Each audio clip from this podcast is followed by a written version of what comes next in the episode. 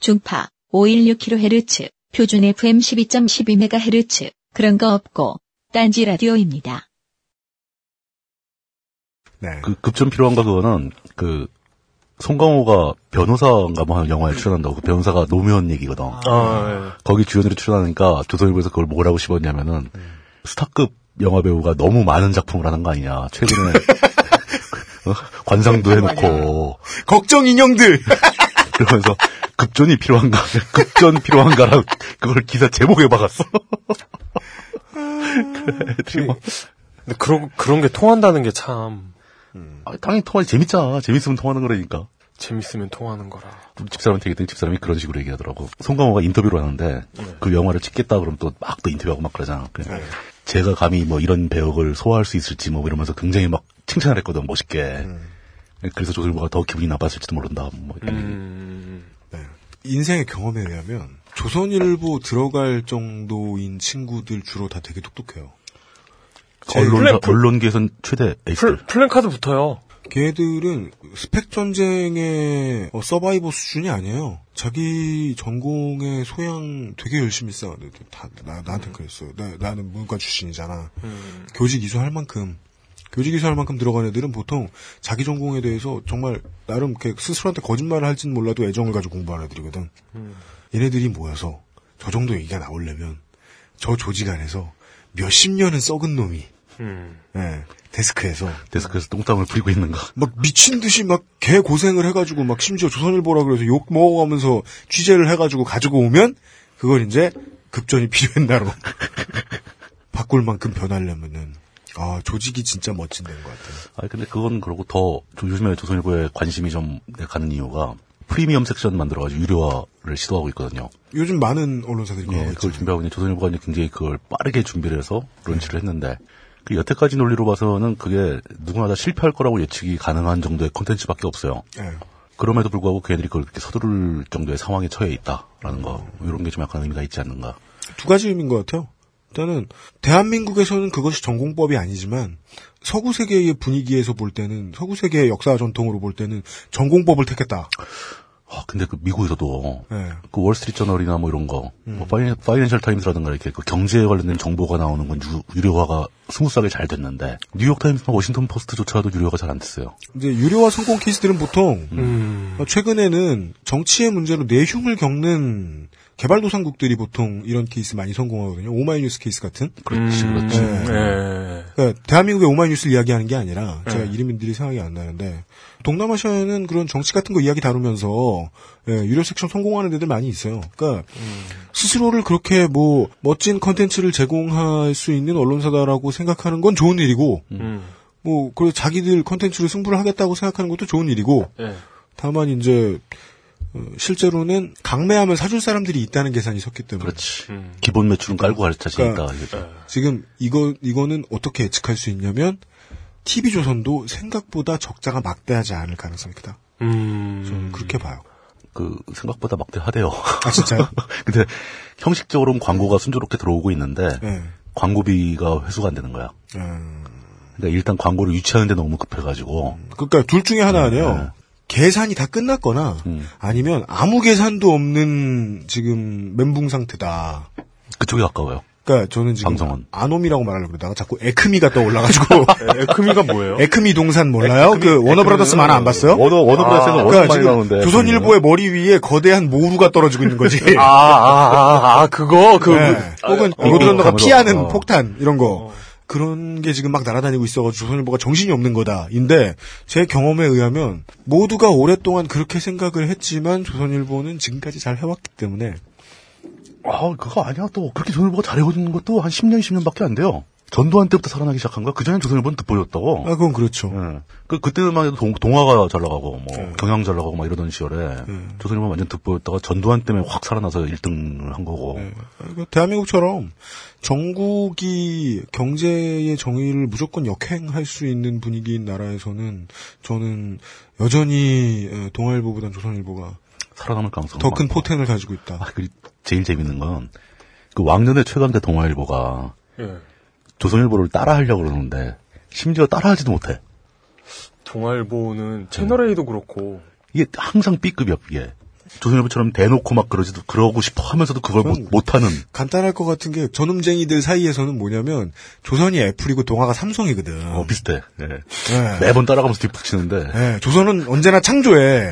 콘텐츠를 만들어. 인문학 반인문학적이야. 반인문학적으로만 생각하면 조선의 놀라운 콘텐츠들이 나오거든. 근데 그런 상상력이 동아한테는 없잖아. 나는 그냥 간단하게 직원복지의 문제일 거라고 난 생각하는데 직원복지와 노조의 강성의 문제가 아닐까라고 생각하는데 음, 죽었다 깨어도 동아일보에서는 급전 필요한가 이런 거 안 나와. 네, 오늘 그런 이야기를 하게 되겠네요.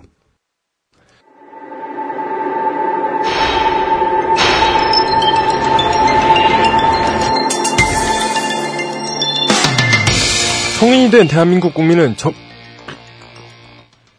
대한민국 국민은 국민은 점, 점, 점, 그거 하니까 그, 오스틴 파워스 생각난다. 모- moly, moly, moly. 고, 말고 여기에 집중합시다. moly, moly, moly, moly.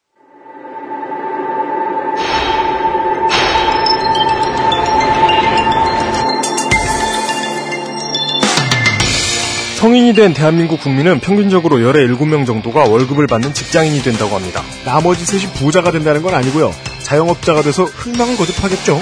그렇다면 노동은 우리의 삶이고 우리를 지켜주는 건 노동자들의 조직일 텐데 그 노라는 글자와 조라는 글자는 왜 그리 마음 깊이 다가오지 못하고 자세히 알기가 싫을까요? 저희가 늘 하던 말이죠. 알기 싫은 거 계속 모르면 나중에 분명히 귀찮은 날이 오던데요.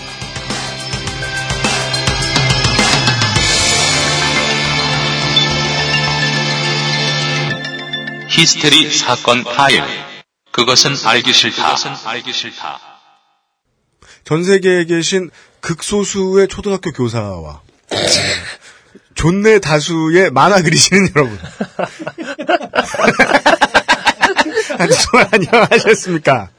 물론 xsfm25@gmail.com을 통해서 지금도 수많은 어, 편지들이 답재하고 있지만 어, 그 중에는 나는 초등 교사인데 나도 이 방송 듣는다. 예, 그- 라고 인증해 주신 분들이 적지 않았습니다. 네, 이건, 게시판에도 많이 계시죠. 예. 이건 무슨 뜻이냐?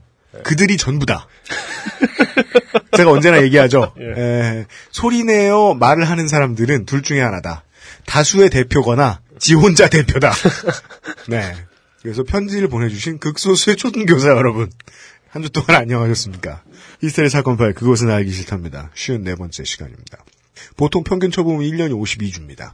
그래서 이제 1년을 훌쩍 넘었습니다. 가을용 에피소드들도 준비된 게 있고 에, 크리스마스 시즌 에피소드도 준비된 게 있는데 오늘은 비교적 다급한 사정에 의한 이야기입니다.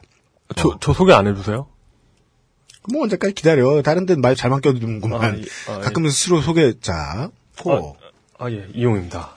아웨로 이용 천재파 기자 나와 계십니다. 저희들은 지난주와 마찬가지로 1%의 이용과 99%의 홍성과 진행을 해보도록 하겠습니다. 프로듀서 유현수입니다. 빨리 광고합시다. 이거, 이거 해요? 뭐라는 거야? 이 깨강정들! 이용을 안 읽고. 예, 그러니까, 이거, 이거 읽는 거죠? 네. 예. 아, 그 음악이 나오길래 당황해가지고. 클릭 실수했습니다. 죄송합니다. 예. Go. 히스테리 사건 파일 그것은 알기 싫다는 에브리온 TV, 자연의 슈퍼, 아, 자, 다시 할거 발음이 왜 이렇게 씹히지? 오늘 좀 더더 그러네. 예. 하, 히스테리 사건 파일 그것은 알기 히스테리 사건 파일 그것은 알기 싫다는 그건 에, 뭐야? 귀신을 물리치는 행동이에요? 예. 엑소시즘이에요. 히스테리 사건 파일 그것은 알기 싫다는 에브리온 TV 자연의 슈퍼푸드 아로니아진 5종금 칫솔 기능성 남성 속옷 바디뷰 프리미엄 왕초보의 무한신뢰 컴스테이션 포켓 EBS 빅그린 투쓰리 샴푸가 함께합니다. 딴지 라디오입니다. 딴지 마켓에는 유명 대기업 제품이 없습니다. 어려운 시기 대기업 제품 못지않은 성능이지만 가격은 훨씬 저렴한 상품들만을 엄선해 소개해드리기 때문입니다. 이번에는 컴퓨터입니다. 조립 PC가 싸다는 건 알지만 혹시나 하고 불안하셨나요? 조립 PC도 성능이 좋다는 건 알지만 AS가 걱정이셨나요? 그래서 딴지마켓이 준비했습니다. 벌크 제품이 아닌 오직 박스 정품만으로 구성한 컴스테이션의 PC 세트는 최장 3년의 보증 기간 동안 수리가 아닌 무상 교환을 원칙으로 합니다. 조립 PC의 가격에 대기업 수준의 성능과 AS를 보장하는 컴스테이션의 놀라 자빠질 상품 제안. 지금 바로 딴지마켓에서 확인하세요. 딴지 마켓에서 가장 많이 팔린 휴대용 히트 상품 최강의 가성비 나노 금 칫솔이 초강력 효능의 플라즈마 치약과 함께 돌아왔습니다. 그냥 치약이 아닙니다. 시리미와 잇몸 질환에 탁월한 효능이 있는 나노 플라즈마 치약을 이번에도 역시 오직 딴지마켓에서만 은하계 최저가로 판매합니다. 그냥 은하계 최저가가 아닙니다. 판매가 대비 무려 75% 할인된 초특급 가격대로 상품. 거기다 무료 배송까지. 으아! 마치 야동과도 같은 충격적 가격 노출을 딴지마켓에서 지금 바로 확인하세요. 이건 뭐야? 모든 광고 상품을 다 써보고 어, 다 쳐먹고 합니다만은 실제로 써보지 못하는 경우가 딱 하나 있었으니 그게 바로 컴스테이션이었죠. 음, 예. 조립해서 쓰는 놈은 조립해서 쓰니까 AS 비용을 더 주지 않습니다. 음. 예. 여기서 말하는 UMC의 그 AS는 주로 그 컴퓨터의 내장 별개로 별개로 내장. 수리하죠. 예. 것. 네. 그렇죠. 정확히 알아서 가면 비용이 덜 들거든요. 최근에 블로그에 글을 썼는데 막창, 대창, 곱창 이런 것들이 도대체 뭐냐? 그걸 쭉 정리했어요. 내장 얘기하니까 그 생각이 갑자기 나네. 예. 막창이 뭐죠? 좋은 말씀 감사하다고. 한 번 정도 그 발언권을 더 드려보려고. 예. 어떻게 하시나? 이게 네. 왜 헷갈리냐면은 네. 기본적으로 곱창은 작은 창자 소장이고 대창은 큰 창자예요. 네. 근데 소의 막창과 돼지의 막창은 부위가 달라. 아 그래요? 예.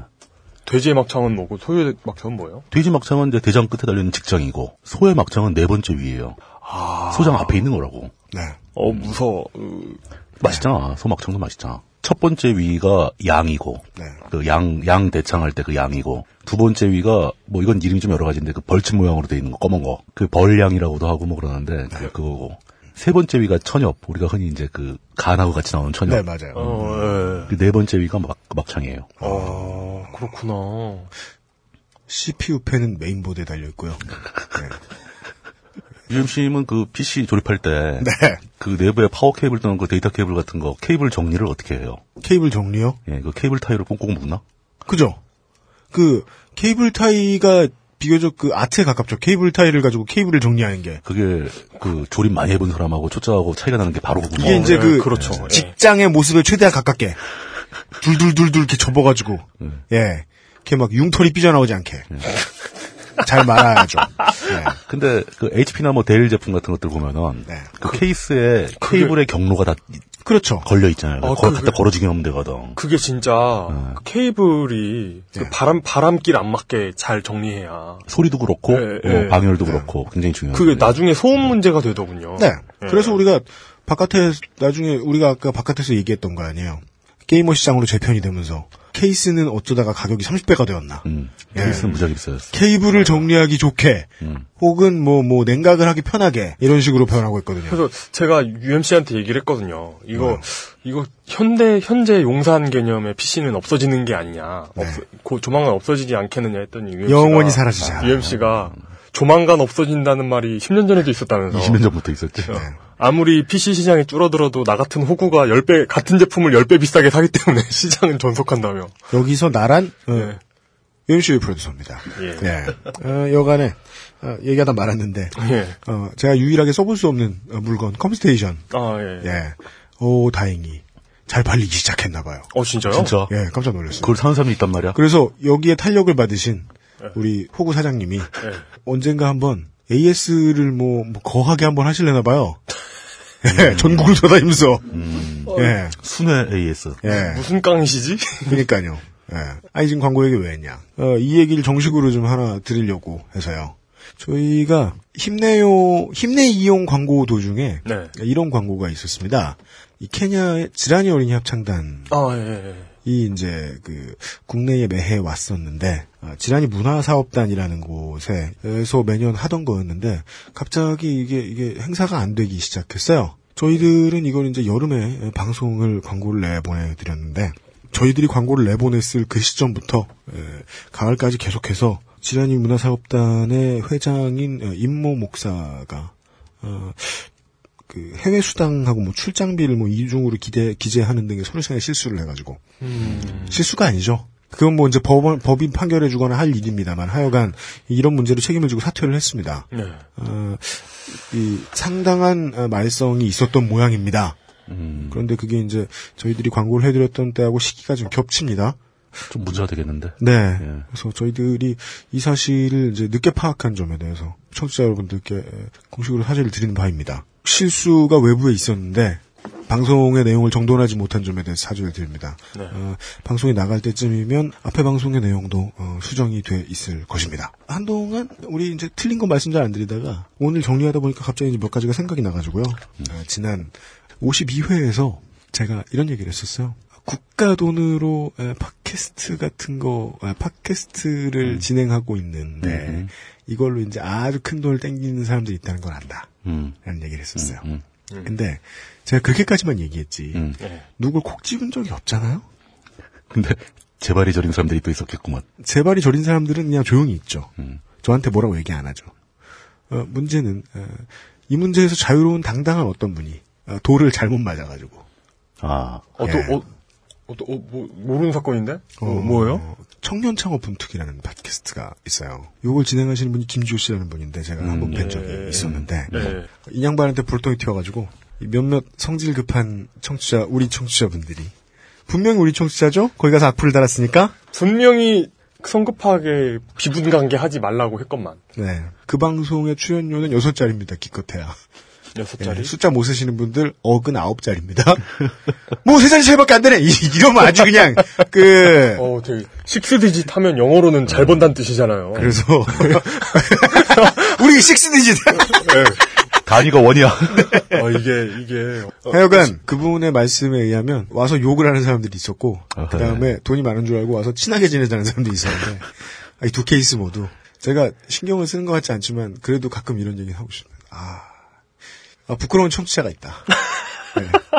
다급하지 말자는 주제로 53회 방송을 에, 마무리 지었던 프로듀서의 소감이었습니다. 부끄러운 사람은 저는 마사오 분인 줄 알았더니. 그니까요. 심지어 그 부끄러운 사람이 나와가지고 부끄럽게 살지 말자고. 예? 부끄럽게 살면 안 된다고 이런 말을 막 하고 가는데 예. 근거가 부족한데 행패를 부려서는 안 되겠다.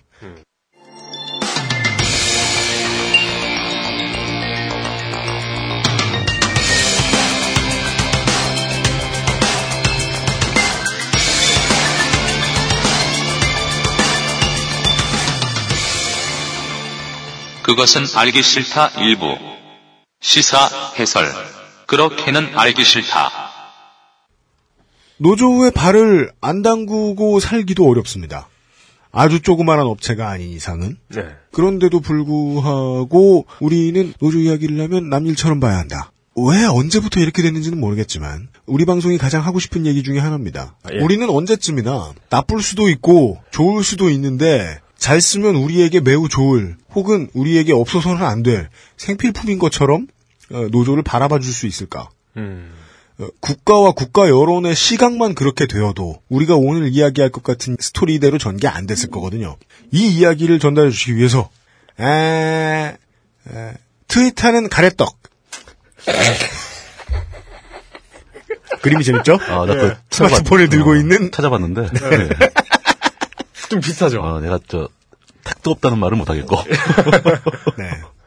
덴마의 심송 정치부장님이 나주셨습니다. 네, 반갑습니다. 네. 네.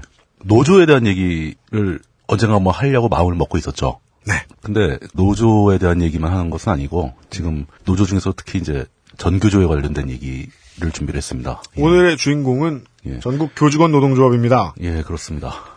이 일이 꽤 시끌시끌하게 발생을 했는데 그래도 역시 사회 일반의 관점에서 보기에는 크게 널리 퍼지지 못했어요. 네. 하지만 굉장히 이게 역사적으로 중요한 의미가 있고 네. 제가 보기엔 우리가 지금 처해 있는 현실이 변화하는 하나의 어떤 그 포인트가 될 수 있다. 꽤 중요한 일이다 이게. 라고 보기 때문에 사실 그것은 알기 싫다에서 이 얘기를 하게 되리라고는 생각을 저는 아- 아직 안 했었고요. 그 먼저 딴지 라디오에서 하는 딴지 인터뷰의 그 사상 초유의 오전에 녹음하고 오후에 발표된 초긴급 편성을 했었어요. 네. 네, 그렇습니다. 예. 그래서 제가 알기로는 어, 이 유시민 작가님을 제외하고 예. 네. 에, 딴지 인터뷰 가운데서 이 가장 높은 청취를 기록하지 않았나 싶은데. 어, 네. 확 올라갔었죠. 예. 그때 이제 전교조 대변인 하병수 님이 직접 오셔 가지고 그때 막 기자회견 하고 막 다음 날이면 이제 그 통보 받는다고 해서 막 난리가 나는 상황에서도 네. 그 여기 딴지 라디오 벙커 원 스튜디오에 와서 직접 녹음을 하고 가셨죠. 네. 네. 그 많이들 들어주셨고 또 같이 공감해 주셨고 예. 그것뿐 아니고 그 당일날 그 녹음하고 이제 그 이- 이쪽에서는 또그 편집하고 있는 중에 저는 또 경기도 모처로 또 쫓아가가지고 전교조 대변인이면 이제 최상층부잖아요. 그렇죠. 중앙에서도 집행부 예. 중에서도 예. 반대로 네. 가장 말단에 지방에 있는 학교에서 근무하시는 초등학교 선생님들 음. 전교조의 평조합원이죠. 이분들 두 분을 만나 뵙고 도대체 이 사건에 대해서 어떻게 생각하시느냐라고 인터뷰를 해서 딴지 맞박에 기사로 또 게재가 됐죠. 네. 그거로도 부족해서 또 제 블로그도 이제 그 전교조가 왜 이런 오늘날 이런 상황에 왔는가에 대한 저 나름대로의 소회를 글로도 한번 썼어요. 네. 엄청 다루셨다는 예. 거죠. 예. 그 모든 내용을 다 종합해서 네. 다세 가지 다 다른 내용이었으니까 네. 오늘 종합 선물로 보내드리려고 나왔습니다. 네. 네. 어, 지난 두 주간, 어, 전교조 주간이었어요. 누구한테? 어, 정주 부장님한테. 예. 아, 조, 조금 힘들었습니다. 예. 할, 할로윈이었는데, 물뚱님께는 전교윈. 이런. 재미없었다, 이번 거. 예. You lose. 네. 아, 예, 예, 예. 어, 씨, 자꾸 또 잡소리 하고 싶어지잖아. 예. 아, 오늘은 잡소리할 시간이 없네요. 아, 나는, 진짜? 오늘 아침에. 뭔가 대사가 바뀌었어, 지금. 아, 이렇게, 이렇게, 이렇게 하고 싶은 거구나. 머릿속에 떠올, 떠오르면 안 도망가네, 이게. 오늘 아침에 어제하고 계속 며칠째. 내 주변에 내 지인들은 다 애가 초등학생이나 유치원생이잖아요. 어, 예. 그래서 헬로윈에 코스튬 한 거 부모 입장에서는 애가 이쁘니까 다 찍어서 페북에 올리잖아요. 애기들. 예. 보고 있으면 내가 결혼하고 나서 처음으로 애 낳기 싫다는 생각 들었어요.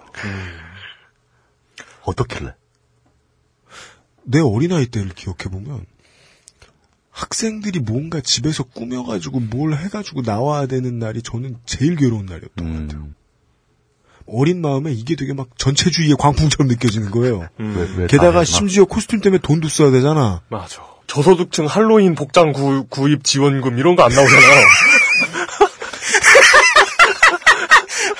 새누리당 시, 서울시 의원들이 박원순 시장 그거 안 해준다고 존내 까고 막. 네. 아니, 그러니까. 오, 그게, 근데 저는 아까 이렇게 아침에 나오면서 계속 그 생각만 나는데. 민족의 명절 할로윈. 네, 민족의 명절 할로윈. 네. 근데 그 이야기를 방송에서 하자니 좀 조심스러운 거예요. 왜냐면 나 애 안 켜봤잖아요. 그리고 그, 그 기분 모르잖아. 그러게. 예. 근데 그냥 아까 계속 예, 이용이 개드립을 자제하길래 갑자기 떠올라가지고요. 아, 진짜 요즘은 제 그, 그, 그 뭐지, 카카오톡 대화 목록을 보면 네. 제 친구들의 그 프로필 사진이 하나둘씩 애기 사진으로 바뀌고 있어요. 때. 걔들이 나이를 한 30살 정도 갑자기 까지 않았으면 네. 걔네가 걔네가 나왔다는 얘기잖아요. 걔네, 친구들의 시간이 다 거꾸로 갔어요? 네. 네, 친구들이 어려진 게 아닐 거 아니에요. 그런 거 보면 참 그 친구들이 다 스포닝을 하고 있네. 아, 등딱지에서 튀어나온. 아, 예, 예, 예. 애써 화제를 돌리기 위해서. 네. 예, 아, 최근에 열렬히 돌아다니고 있는 어, 홍보용 짤방 하나 보겠습니다. 신동아, 신동아 뭔지 아시죠? 신정아 동생 아입니다. 월간지? 예, 신동아 1989년 7월 5에 실린 1989년 문교부가 일선 교육청에 내린 공문의 내용 중 일부입니다. 제목은 전교조 교사 식별법. 그, 그 딴지 인터뷰에서 하병수 대변인이 나와가지고 다 읽어줬어요. 아 진짜요? 아 딴지 인터뷰를 재미없다고 안 들으시는 현명한 분들을 위해서 다시 한 번만 알려드리죠. 네. 전교조 교사 식별법. 촌지를 받지 않는 교사. 정교조로 의심 의심받지 않는 빨갱이로 의심받지 않으려면 촌지를 받아야 되는 거야. 학급 문집이나 학급 신문을 내는 교사. 아무것도 하면 안 되는 거야. 형편이 어려운 학생들과 상담을 많이 하는 교사. 어려운 애들은 관심 꺼야 돼. 그러니까 관심을 꺼야 돼 학생들한테. 신문반, 민속반 등의 특활반을 이끄는 교사. 특활도 안 시켜. 공부만 시켜야 돼 그냥. 시켜야지. 안 돼요. 예. 지나치게 열심히 가르치려는 교사. 아 그러니까 자습시켜야지. 반 학생들에게 자율성과 창의성을 높이려 하는 교사. 탈춤, 민요, 노래, 연극을 가르치는 교사.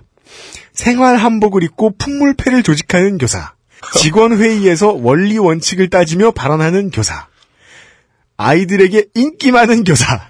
자기 자리 청소 잘하는 교사, 학부모 상담을 자주 하는 교사, 사고 친 학생을 정학이나 퇴학 등 징계를 반대하는 교사, 한겨레 신문이나 경향신문을 보는 교사. 여기서 느낄 수 있는 건, 네. 이, 개인의 질투가 조직화되면 공문이 된다는 거죠. 그냥 이런 어, 게이말 싫은 좋다. 거야. 이 말 좋다. 개인의 질투가 조직화되면 공문이 된다. 아, 근데 그게 당신은 진짜 진지했다니까요. 그죠? 그리고 워낙, 워낙에 촌지가 아주 그 미풍양속화돼 있던 시대라서 이게 한두 줄도 아니고 진짜 많이 파냈잖아요. 네. 정말 열심히 연구한 거예요. 그리고 그 당시의 사람들 얘기를 들어보면 네. 그 조건에 다 부합되면 100% 전교조였답니다.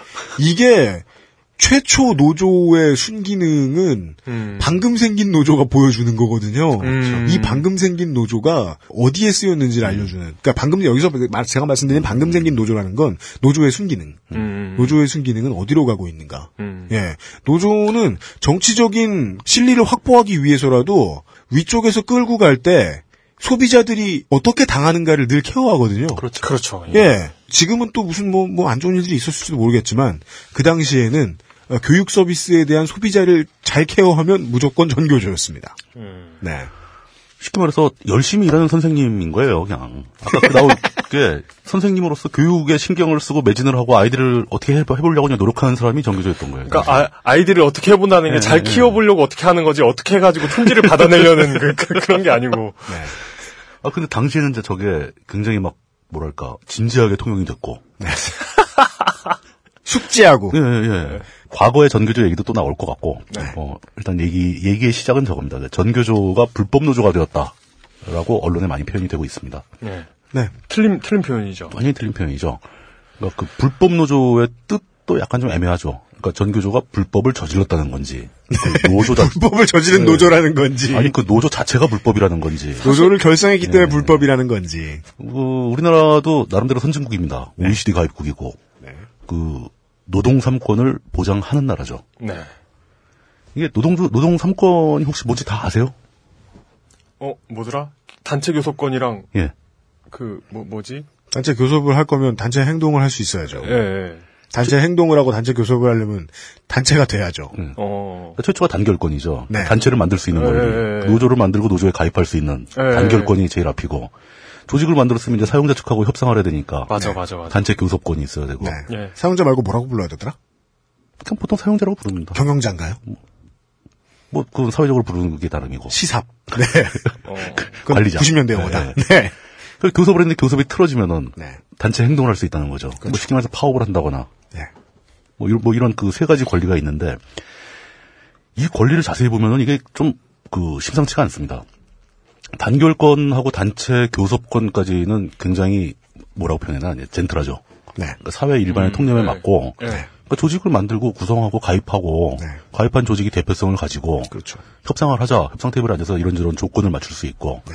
이 협상의 최종 목적은 단체 협약을 체결하는 거거든요. 그렇죠.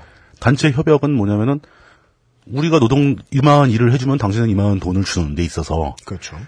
노동 시간이나 뭐 어떤 조건이라든가 환경이라든가 또 뭐 휴가 문제, 뭐 보너스 문제 이런 것들을 다 결정하는 거예요, 그냥. 네. 그걸 개별적으로 개인이 혼자 혼자 하려면 너무 힘드니까 네. 그냥 퉁쳐가지고 한꺼번에 하자. 그렇죠. 여기까지 이제 다 이해가 가는데 이제 보통 이제 사회적으로 싸움이 나거나 의견이 충돌이 생겼을 때 단체 행동을 하는 것이. 허용이 안 되죠. 네. 그러니까 이 우리나라는 형법에서도 사적 처벌은 안 되잖아요. 예. 자기들끼리 뭘 해결하려고 그러면 안 돼요. 무력으로 충돌하면 안 된다는 즉, 거죠. 자력구제. 예, 자력구조는 무조건. 거죠. 네. 그러기 위해서 우리나라는 법원이 있는 거 아닙니까, 우리 사회에. 네. 근데 이 단체 행동권을 노동자들한테 줬다는 것은 사법적으로 해결이 안 되는 문제라는 얘기예요, 이게. 맞습니다. 그럼 노동자들을 위해서 왜 단, 그 아주 이런 특별한, 다른 모든 조직이나 단체나 개인한테 행동권 없습니다. 행동권을 준 게 없어요. 행동권은 국가만 갖고 있는 거예요. 네. 예. 근데 왜 노조한테만 이 권리를 줬느냐? 네. 이런 막강한 권리를. 사실 노조가 단체 행동에 들어가게 되면 사용자는 극심한 피해를 입죠. 그렇죠. 예. 생산 라인이 멈추고 세- 음. 제품을 못 만들고 고객들한테 신뢰를 못 지키게 되고 네. 뭐 원료 수급 차질이 생기고 기계도 망가질 수도 있고 네. 이게 만화가 여러분 저희들이 49회에서 이야기했던 협의와 합의의 차이에 기인합니다. 네. 뭐 그렇죠. 이 요거를 좀 잘 생각해봐야 된다는 겁니다. 민주주의를 추구하는 현대 사회에서 단체 행동권을 보장하지 않는 나라가 없어요. 근데 노동자의. 그, 예, 노동자의 네. 단체 행동권을. 근데 또 다 노동자들에게 주어진 단체 행동권이라는 게 여타 공화국의 시민들한테 주어진 적이 없는 막강한 권리라는 거죠. 아, 그러네요. 예. 그이 권리를 도대체 왜 줬을까? 이거 뭐 어떻게 보면 그 맨날 우리 사회에서 노동 얘기하면 이제 막 빨갱이 얘기 나오고 좌파 얘기 나오잖아요. 네. 이거 좌파들이 도입한 그, 그 제도가 아니거든요. 좌파들은 노동자들이 그냥 혁명을 일으켰는데 사회를 뒤집는 거고 단체 행동권 같은 게 의미가 없어요. 그 사람들은. 네. 자본주의에서는 노동자들한테 단체 행동권을 부여한다. 음. 이렇게 얘기가 되는 거거든요. 그러면 왜 단체 행동권을 주는가를 생각해 보려면 단체 행동권이 없으면 어떻게 되는가를 보면 되죠. 그러니까 아까 얘기했던 그대로입니다. 단체 행동권이 없으면 협의만 하고 끝납니다. 아무도 네. 안 지키죠. 네, 단체 행동권을 가지고 있으면 합의에 이를 때까지 교섭합니다. 그렇죠. 그러니까 협상력의 문제죠. 그렇죠. 예, 예를 들어 단체 행동권이 없이 노조 대표와 사장이 맞대고 있어요. 네. 노조가 우리는 싫어요. 이러면 그래? 하면 그냥 아, 오케이. 어, 아 진짜 싫어? 이러면서 하죠 그냥. 어, 그랬구나. 네. 이렇게, 이러고 끝나는 거지, 그냥. 좀만 참어. 네. 내가 사정 좀 좋아지면 좀 잘해줄게. 그러고 끝나는 거죠. 네. 네. 결국 이 단체 행동권이 주어지기 전에 노동자들이 어떤 상황에 접어들게 됐는가, 자본주의 사회에서. 네. 이걸 보면 되는 거죠. 그게 뭐 유명한 얘기지 않습니까? 영국의 산업혁명 당시에 그 아이들한테 노동시키는 거. 네. 개판. 예. 16시간, 20시간. 잠도 안 자고 먹이지도 않아서 애들이 성장을 못 해가지고, 네. 막 기형이 나오고, 네. 뭐, 뭐 평균 수명이 네. 20대를 못 넘고 20대를 못 놓고 다 죽어버리고, 네. 이렇게 나가니까 이 노동자들이 불쌍해서 뭔가 세상을 바꿔야 되겠다고 생각한 사람이 바로 마르크스잖아요. 뭐 망국의 노동자여 남겨라라. 뭐 그런 얘기가 그때 나온 건데 그렇습니다. 그쪽 의견 말고 영국의 자본가들이 회사 주인들이 이렇게 나가서는 우리 공장에서 일할 사람이 안 남아나겠다. 그래서 바꾸기 시작한 거죠. 네. 자본주의가 어떻게 움직여야 할지를 가장 먼저 느끼는 건 언제나 자본. 그렇죠. 이었던 것 같습니다. 그냥 지금까지의 역사를 뒤, 뒤집어 보면요. 사실 자본주의가 유지되기 위해서 개선을 좀 한 거예요, 그냥. 네. 우리가 죽지 않기 위해서라도 어, 사람을 좀 더 끌고 가야 되겠구나. 그렇죠. 예. 사람들한테 최소한도 생존의 환경은 보장을 해줘야 자본주의 사회가 유지된다. 네. 그 생각을 안 했으면 지금 예, 석유는 리터당 뭐 만 달러. 뭐 예. 난리 났겠죠. 그, 예. 그 자, 자기 제어가 시작된 겁니다. 네. 리터당 만 달러? 그거야. 만 오천 원. 네. 그럼 좀 낮춥시다 현실적으로. 네. 뭐 인플레가 심했다면 뭐 짐바브웨 달러가 됐으면 뭐 그러니까. 계속 아, 물론 이제 제가 이렇게 얘기한다. 자본주의가 알아서 스스로를 수정하고 발전시켰다고 얘기하면은 그 작은 거짓말. 예, 작은 변화를 이끌어내기 위해서 투- 저 싸우다가 피 흘리고 쓰러지는 모든 사람들의 노력을 폄하하는 게 될 수도 있겠죠. 네. 맞습니다. 자본주의 내부에서는 그렇게 계속 충돌이 발생하면서 조금씩 조금씩 좋아지는 거거든요. 네. 우리는 그 결과를 보고 있는 겁니다. 네. 단체 행동권은 그 결과로 그 긴 시간의 협상과 합의의 결과로 주어진 겁니다. 이건 원님한테 매번 가가지고 법적으로 판단하다 말고 시스템 다 무너지겠다. 그렇죠. 이거 감당이 안 된다 이건. 각자 알아서 해결할 수 있도록 노동자들이 일방적으로 약한 것 같으니까 그쪽에다 이만큼 힘을 실어주자. 그럼 대등해지니까 알아서 협상이 되겠지. 그렇습니다. 그 국가는 최소한의 개입만 하겠다. 이런 식으로 사회를 사회 시스템을 조정을 한 것 뿐이에요. 네. 이렇게 생각하면 굉장히 단순한 거죠. 네. 단체 행동권은 지극히 자본주의적인 발상이고 자본주의 체제를 유지시키기 위한 가장 중요한 도구 중에 하나다. 네. 그 러면 이 단결권, 단체 교섭권, 단체 행동권을 어떤 식으로 보장을 하느냐? 네. 뭐 국민들에게 이런 권리가 있다라는 보장은 주로 헌법에서 하죠. 예, 헌법에 다 명시가 돼 있습니다. 그리고 세부적으로는 노동 3법이라는 걸 통해서 그 세 가지 권리가 어떤 식으로 지켜져야 하는지 세세한 규정들을 정해놨죠. 노동 3권을 보장하기 위해서 노동 3법을 만듭니다. 첫 번째 법은 이제 근로기준법은 뭐 많이들 아실 겁니다. 근로기준법은 그러니까 아까 얘기한 노조가 생기고 사용자와 협상을 해서 단체 협약을 맺는다. 이 단체 협약의 가이드라인인 거예요. 단체 협약을 맺을 때 너무 터무니없는 단체 협약을 맺으면 안 되니까 네. 최소한 이 정도 기준은 충족시키고 여기서 좀 더 나가는 건 니들이 협의, 협의를 해라. 네. 그 최저선을 그어준 거라고 볼 수 있죠. 네. 언뜻 떠오르는 건뭐 이제 근로 시간, 뭐 일주일에 몇 시간 이상은 하지 마라. 이건, 이건 위험하다. 네. 뭐 이런 식으로 다 정의가 돼 있습니다. 네. 그러니까 근로 기준법은 단체 협약의 내용을 선을 그어주는 그런 법이라고 볼 수 있고. 법이 개입할 수 있는 최저 한도. 그렇죠. 이, 이 아래로 내려가면 이건 불법이다. 네. 이렇게 지켜보고 있는 거죠. 음.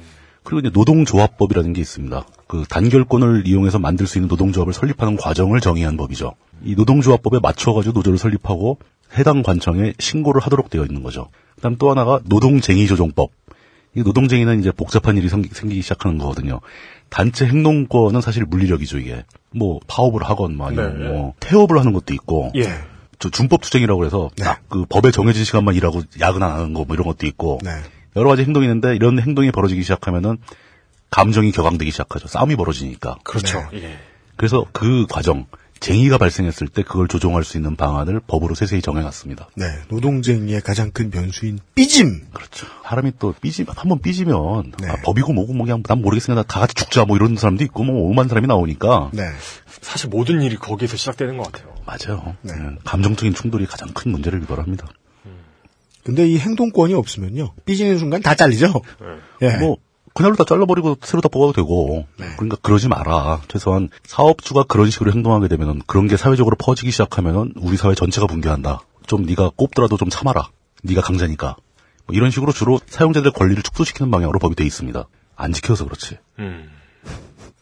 근데 이 법을 이 모든 거를 관통하는 가장 핵심적인 아이디어는 네. 노조는 아무나 만들 수 있다예요. 예. 직원이면 누구나 만들 수 있는 거고 노조를 만드는 걸 방해하거나 금지해서는 절대 안 된다는 겁니다. 이건 위헌이에요. 헌법에 정의된 권리니까. 일부 뭐 대기업의 뭐 과장급 이상 뭐 이런 거 알아서 빼고 들으십시오. 예. 예. 뭐 다양한 분들이 들으시니까. 뭐 여러 가지 얘기가 있지만 만화가 분들은 예, 뭐 누구든지 하셔도 됩니다. 예. 예. 그냥 만들면 되는 거예요. 예. 그냥. 그 임의적으로 단체를 만들어 만들어도 되기 때문에 노조 설립의 자유가 누구한테나 있어요. 심지어 백수한테도 있습니다. 그리고 알바 연대 같은 것도 가능하고 예. 청년 유니온 같은 것도 가능합니다. 맞아. 법적으로. 청년 유니온. 네. 지금 특정한 사용자한테 고용되어 있는 상태가 아닌 청년 유니온 같은 경우는 이제 그 예비 노동자죠. 내가 조만간 취업할 수도 있고, 아니, 취업한 경우도 있고, 네. 그 세대별 노조도 가능합니다. 정치자분들 사이에서 젊은 분들 사이에서 알아서 이미지가 겹칠 것입니다. 예비 노동자란 곧 싼 인력. 그렇죠. 예. 그리고 그싼 인력들은 싼 인력이라는 건 뭡니까? 싸게 돈을 받고 있다는 거 아니에요. 따라서 연대에서 써먹을 때가 있다는 거죠. 어, 뭐 그렇습니다. 노조를 설립하고 신고하는 게 이렇게 법으로 보장된, 헌법으로 보장된 중요한 권리라면은, 예. 전교조가 우리는 저 교사들로 구성된, 교직원으로 구성된 노조입니다라고 자기들이 모여서 자기들이 규약을 만들어서 단체를 만들었다. 네. 이걸 가지고 정부가 불법이네 적법이네 따질 권리가 없다는 거죠, 정부는. 네. 그렇기 때문에 정규전 불법 노조라는 명칭이 맞지 않는다는 거예요. 네. 그러니까, 그러니까 노조라는 것 자체가 애초에 불법일 수가 없는 불법일 수가 없는 거죠. 예. 누구나 만들 수 있는데 뭐. 네. 예. 그래서 이제 나중에 얘기가 좀 더 진행되면 공무원들의 노동조합 그리고 교직원들의 노동조합에 대해서 에, 대한민국에서 가장 듣기 싫은 소리들이 나옵니다. 그렇죠. 에이 그건 좀 예. 많이 나왔잖아요. 그러니까 시기상조. 시기상조. 시기상조 나는 싫어 예. 네 말이 맞아. 예. 그러니까 다른 어떤 이야기를 하고 토론을 하고 의견을 주고받을 때 심지어는 그냥 의견만 주고받을 때에도 절대로 에이 그건 좀 하면 안 돼요. 절대로. 예. 대한민국은 에이 그건 좀으로 구성되어 있긴 한데요. 예. 네. 에이, 그건 좀 위에 구성된 나라요. 네. 에이 좀 그건 예. 근데 이제 이게 미세한 차이는 있어요. 그러니까 이제 좀 그나마 공정하게 보도를 한다는 언론에서는 불법 노조란 말은 못 쓰고 법외 노조라고 얘기를 합니다. 법외 노조라는 건 일단 노조를 설립한 다음에 그 해당 관청, 즉 쉽게 말하면 고용노동부, 노동부입니다. 노동부. 네. 노동부에 노조 설립 신고서를 제출하게 돼 있어요. 그럼 이 신고서를 제출한다는 것은 관청의 허가를 받는 절차가 아니에요. 그냥 내가 어, 우리 세웠습니다고 알려주면은 관청 관청의 업무 편의를 위해서 네. 우리가 노조라는 걸 새로 만들었다라고 네. 알려주는 거죠. 네. 그럼 그냥 어 그러시군요 하고 딱 받아서 그냥 적어두면 되는 거죠. 네, 설명드렸죠. 대의에 네, 대해서는. 관은 그 문제에 있어서 미시라고요. 예. 왜냐하면 자본주의 시스템을 지탱해 줘야 되니까요. 당연하죠. 그게 또 자본주의 시스템까지 갈 필요도 없이 헌법에 있고 노동 3법에 정의가 돼 있어요. 헌법에 왜 들어앉았는지도 말씀드렸고요. 네. 그런데 이제 물론 그건 있습니다. 이 전국에 너무 노조가 막 수십만 수백만 개가 설립되고 막 난립이 돼 버리면 정신이 없으니까 네. 정부에서 서비스를 할 수가 없는 거예요. 지- 노조를 지원을 해야 되는데. 예. 그러니까 정부의 업무 편의를 위해서 신고를 하시면 저희가 등록해서 법적인 자격을 드립니다. 그러니까 허가가 아니라 신고인 거죠. 신고제. 예. 근데 이 신고제를 허가제처럼 남용을 하는 거죠. 네. 네. 결혼이랑 출생이랑 똑같은 거예요. 그렇죠. 노조는. 쉽게 말해서 내가 결혼을 했어. 근데 혼인 신고를 하러 가는데 정, 정부에서 어 이거 저 이름이 이상하네요. 반납. 이럴 수는 없다는 거죠. 그러니까요. 음. 이름이 이용이 뭐예요? 이러면서 왜 이름이 두 글자야? 막 이러면서 반납. 서럽고 막 나 영원히 네. 결혼할 수 없네. 그뭐 네. 이 신고서를 접수시키려면은 이름을 수정하고 오세요. 뭐 이런 식으로 조건을 다는 거죠. 예. 정부가. 예. 그럼 재수 없는 거지. 지금 정규조 케이스는 딱 그겁니다. 음. 신고서가 문제가 있다. 그러니까 우리는 접수를 못 하겠다. 네. 근데 신고서를 받은 지가 벌써 14년이 넘었어요. 14년 전에 받은 이미 다 접수된 내용들인데 문제가 예. 있다. 지금 발, 발견되었다고 전교조 내부의 특정한 규약을 고치지 않으면 너희들한테 노조 아님 통보를 하겠다. 네. 여기서 말하는 노조는 법적으로 자격을 획득한 노조란 뜻이거든요. 이 통보가 오게 되면 법외 노조가 되는 거죠. 이 차이가 뭐가 있냐? 가장 중요한 차이가 있습니다. 노조한테 단체 교섭권이 있다고 그랬잖아요. 노조가 사용자한테 자 이제 교섭을 합시다. 그럼 사용자는 그걸 거부하면 안 됩니다. 왜냐? 노동자의 권리니까. 그렇죠. 근데 이 노조가 정부에 신고가 접수된 노조가 아니면은 그걸 거절해도 불법이 아닌 거예요. 음. 신고서가 접수된 노조의 단체 교섭 요청을 응하지 않으면 불법이 됩니다. 부당 노동 행위가 되는 거예요. 그러니까 따라서 이- 예. 원칙에 따르면 신고서를 접수 안 한 노조가 뭘 하면 불법이다라는 얘기는 그냥 동사무소 가서 신고를 좀 늦게 한 출생 신고를 늦게 해서 생일이 좀 바뀐 그런 행정착오가 아닌 이상 생길 수 없는 일이어야 맞습니다. 그게 원칙이죠. 따라서 법의 노조라는 말도 어불성설이죠. 말이 안 되는 거죠. 여, 14살 먹은 아이가 있는데 이 아이한테 그 동사무소에서 연락이 와가지고 14년 전에 네 부모가 올린 출생신고에 하자가 있기 때문에 너 국민 아님 어, 너, 출, 너 출생 아님. 출생 아님 어, 중학교 퇴학. 뭐 이런 상황이 발생한 거예요, 지금. 한때는 이제 요즘엔 그게 없어졌어요. 없어지지도 얼마 안 됩니다. 그한 직장에 노조가 한 개밖에 안 된다라는 규정이 있었어요. 복수노조 금지 복수노조 규정. 금지 규정이 있었죠. 그러니까 그 복수노조 금, 정부는 금지할 권리가 애초에 없는데 네. 그 뭘 금지하는 거냐면 신고서를 못 받는 거죠. 한 군데 노조밖에 신고서를 접수 안 해준다. 그러니까 이걸 제일 잘 써먹은 데가 삼성입니다. 그렇죠. 이 사람들이 노조를 결성할 움직임이 보이면은 네. 그 관리자 몇 명이 해가지고 이름 빌려서 가라 노조 설립 신고서를 써가지고 전다 뛰어갑니다. 최대한 빠르게. 한 시간 전에 딱 접수시켜 버려. 네. 그러면 나중에 이만큼 서류를 들고 간 사람은 접수가 안 되는 거예요. 네. 이런 식으로 노조 설립을 방해하는 거죠. 네. 뭐 삼성은 뭐 애시당초 단결권부터 인정을 안 하려고 드는 회사니까 네. 헌법 헌법도 안 지키면서 어떻게 이렇게 법, 회사를 법, 하는지. 법의 기관이죠. 그 공정위에서 네. 그 삼성에 그 감찰하러 갔더니 네. 사무실에서 S1 직원들이 막아서고 그, 그때 이제 사무실에서는 이제 막 어, 그 네. 화염 화염 파티가 열리고 우리가 그 치안이 좀 불안한 나라에 가서 예. 와저 나라는 부자들이 군대를 가지고 있어 놀라시잖아요. 예. 대한민국도 있어요. 예, 있습니다. 원한, 원한다면 아마 정규 군 내 못지않은 화력을 준비할 수 있을걸요? 그러니까요. 삼성 테크인이 실제로 무기를 만들잖아요. 납품하잖아요. 예. 네, 정부의 무기 납품 회사인데 뭐. 네. 걔네들은 가제트가 쓰는 어, 시계도 가지고 있어요, 요새. 아, 뭐 그렇습니다. 갤럭시 기어. 예. 와 근데 그거 저 그 실제로 가서 차봤거든요. No, 근데 no. 근데 좀 진짜 두께가 막 이만하게 느껴지는 거예요. 아 좀. 네. 지도, 아니다, 없어, 내가 지도. 이 형한테 뭐라 그럴 땐 아니다. 네. 오늘은 좀 제가 이런 말 하기가 좀 편하네요. UMC가 몇 번 그러니까. 네. 이런 식으로 신고제를 만들어 놓고 그 허가제처럼 변칙 운영을 하는 경우가 되게 많았고 지금도 그러고 있다는 뜻이거든요. 뭐 집회 신고. 막 비슷한 네, 거죠. 집회 신고도 막 그런 식으로 일종의 허가제로 작용을 하죠. 네. 근데 이게 허가제로 되는 순간에 위헌이 되니까 네. 사실 그쪽에서도 줄타기를 하고 있는 거예요. 이게 뭐 그렇습니다. 전규조에 지금 벌어진 사건과 비슷한 일이 아주 최근에 또 있었어요. 전국 공무원 노조. 음. 이 공무원 노조 아까 이제 말씀하신 대로 노조에 대해서도 별로 좋은 감정들이 없죠. 네. 사회적으로. 특히 공무원 노조에 대해서는 더 반대하시는 분이 많을 것 같아요. 네. 그럼 과연 공무원들한테도 노동삼권을 보장해 줘야 되는가? 이 질문에 흔쾌하게 당연하지라고 대답하실 만한 분이 저는 과반이 안 된다고 봅니다 우리 사회에. 그럴까요? 과반이면 많죠. 오늘의 제목, 에이, 그건 좀. 음, 음, 계속 그겁니다. 왜, 왜, 왜? 아니 상식적으로 저거 한번 생각해 보세요. 군대 노조가 가능한가? 군대 노조? 군인들이 전쟁 나는데 돌격 앞으로 했더니 우린 파업 뭐 이래버리면 네. 군, 아, 그거, 그건 잘 모르겠다. 전 진짜. 세계적으로 군대 노조는 없어요. 네. 군대는 노조가 성립이 안 되는 곳입니다. 왜냐면 군법이 따로 있거든요. 아마 저런 데 있을 것 같아요. 그 뭐 외인 부대 같은데. 아, 그렇죠. 걔들은 고용 관계니까. 블랙워터 이런 데는 노조가 그런 데는 있겠죠. 있겠- 있어야 정상이겠죠. 네. 근데 걔들도 아마 음험한 게 많아서 안 할 거예요, 아마. 삼성 같은 방식으로 운영이 되지 않을까 싶습니다. 네. 그리고 또 예를 들면 경찰서 노조, 소방관 노조 이런 거. 네. 그런 건 가능하죠. 그- 그게 있는 곳이 우리 생각 있어요. 말고. 어, 우리는 전혀 접 용납이 안 되는데. 소방 공무원, 경찰 공무원 노조. 외국에는 그게 가능한 나라도 많습니다. 네. 그뭐 영화 같은 데 보면 경찰들이 파업하는 경우 많이 나오잖아요. 네. 프랑- 뭐 프랑스. 프랑스도 해요. 프랑스 대표적이고. 소방관들도 파업하고 합니다. 네, 경, 경찰들이 파업하고 있고. 그게 이제 항상 그런 얘기하면 야 그 사람들은 긴급 상황에 대비한 사람들이 파- 파업하면 어떡하냐. 네. 뭐 이런 반론이 나오는데 사실 그거는 그 긴급한 일을 처리할 수 있는 인력을 남겨놓고 나머지만 스트라이크에 참여하면 되니까 네. 그 그 사람들이 알아서 할 일이라는 거죠. 네. 뭐 그 사람들이 긴급 상황을 그러니까 모른 척 하면 욕 먹겠지. 언제나 문장을 뒤집자는 거죠. 긴급 상황에 대비해야 되는 사람들이 그럼 어떡하냐. 긴급 상황에 대비를 잘하게 해줬어야지. 그렇지. 지금 우리나라 소방관들, 경찰관들 엉망이잖아요. 지금. 엉망이죠. 정말 엉망이잖아요. 소방관과 경찰관이 엉망이라는 게 아니라요. 아 그분들이 엉망이라는 게 아니고 네, 소방 공무원과 경찰 공무원들이 예. 예, 처우가 엉망이죠. 처우가 족같다. 예. 예. 단순히 그 처우라는 뜻은 그 사람들한테 돈을 적게 준다, 뭐 연봉을 연봉이 적다 이런 문제가 아니라 네.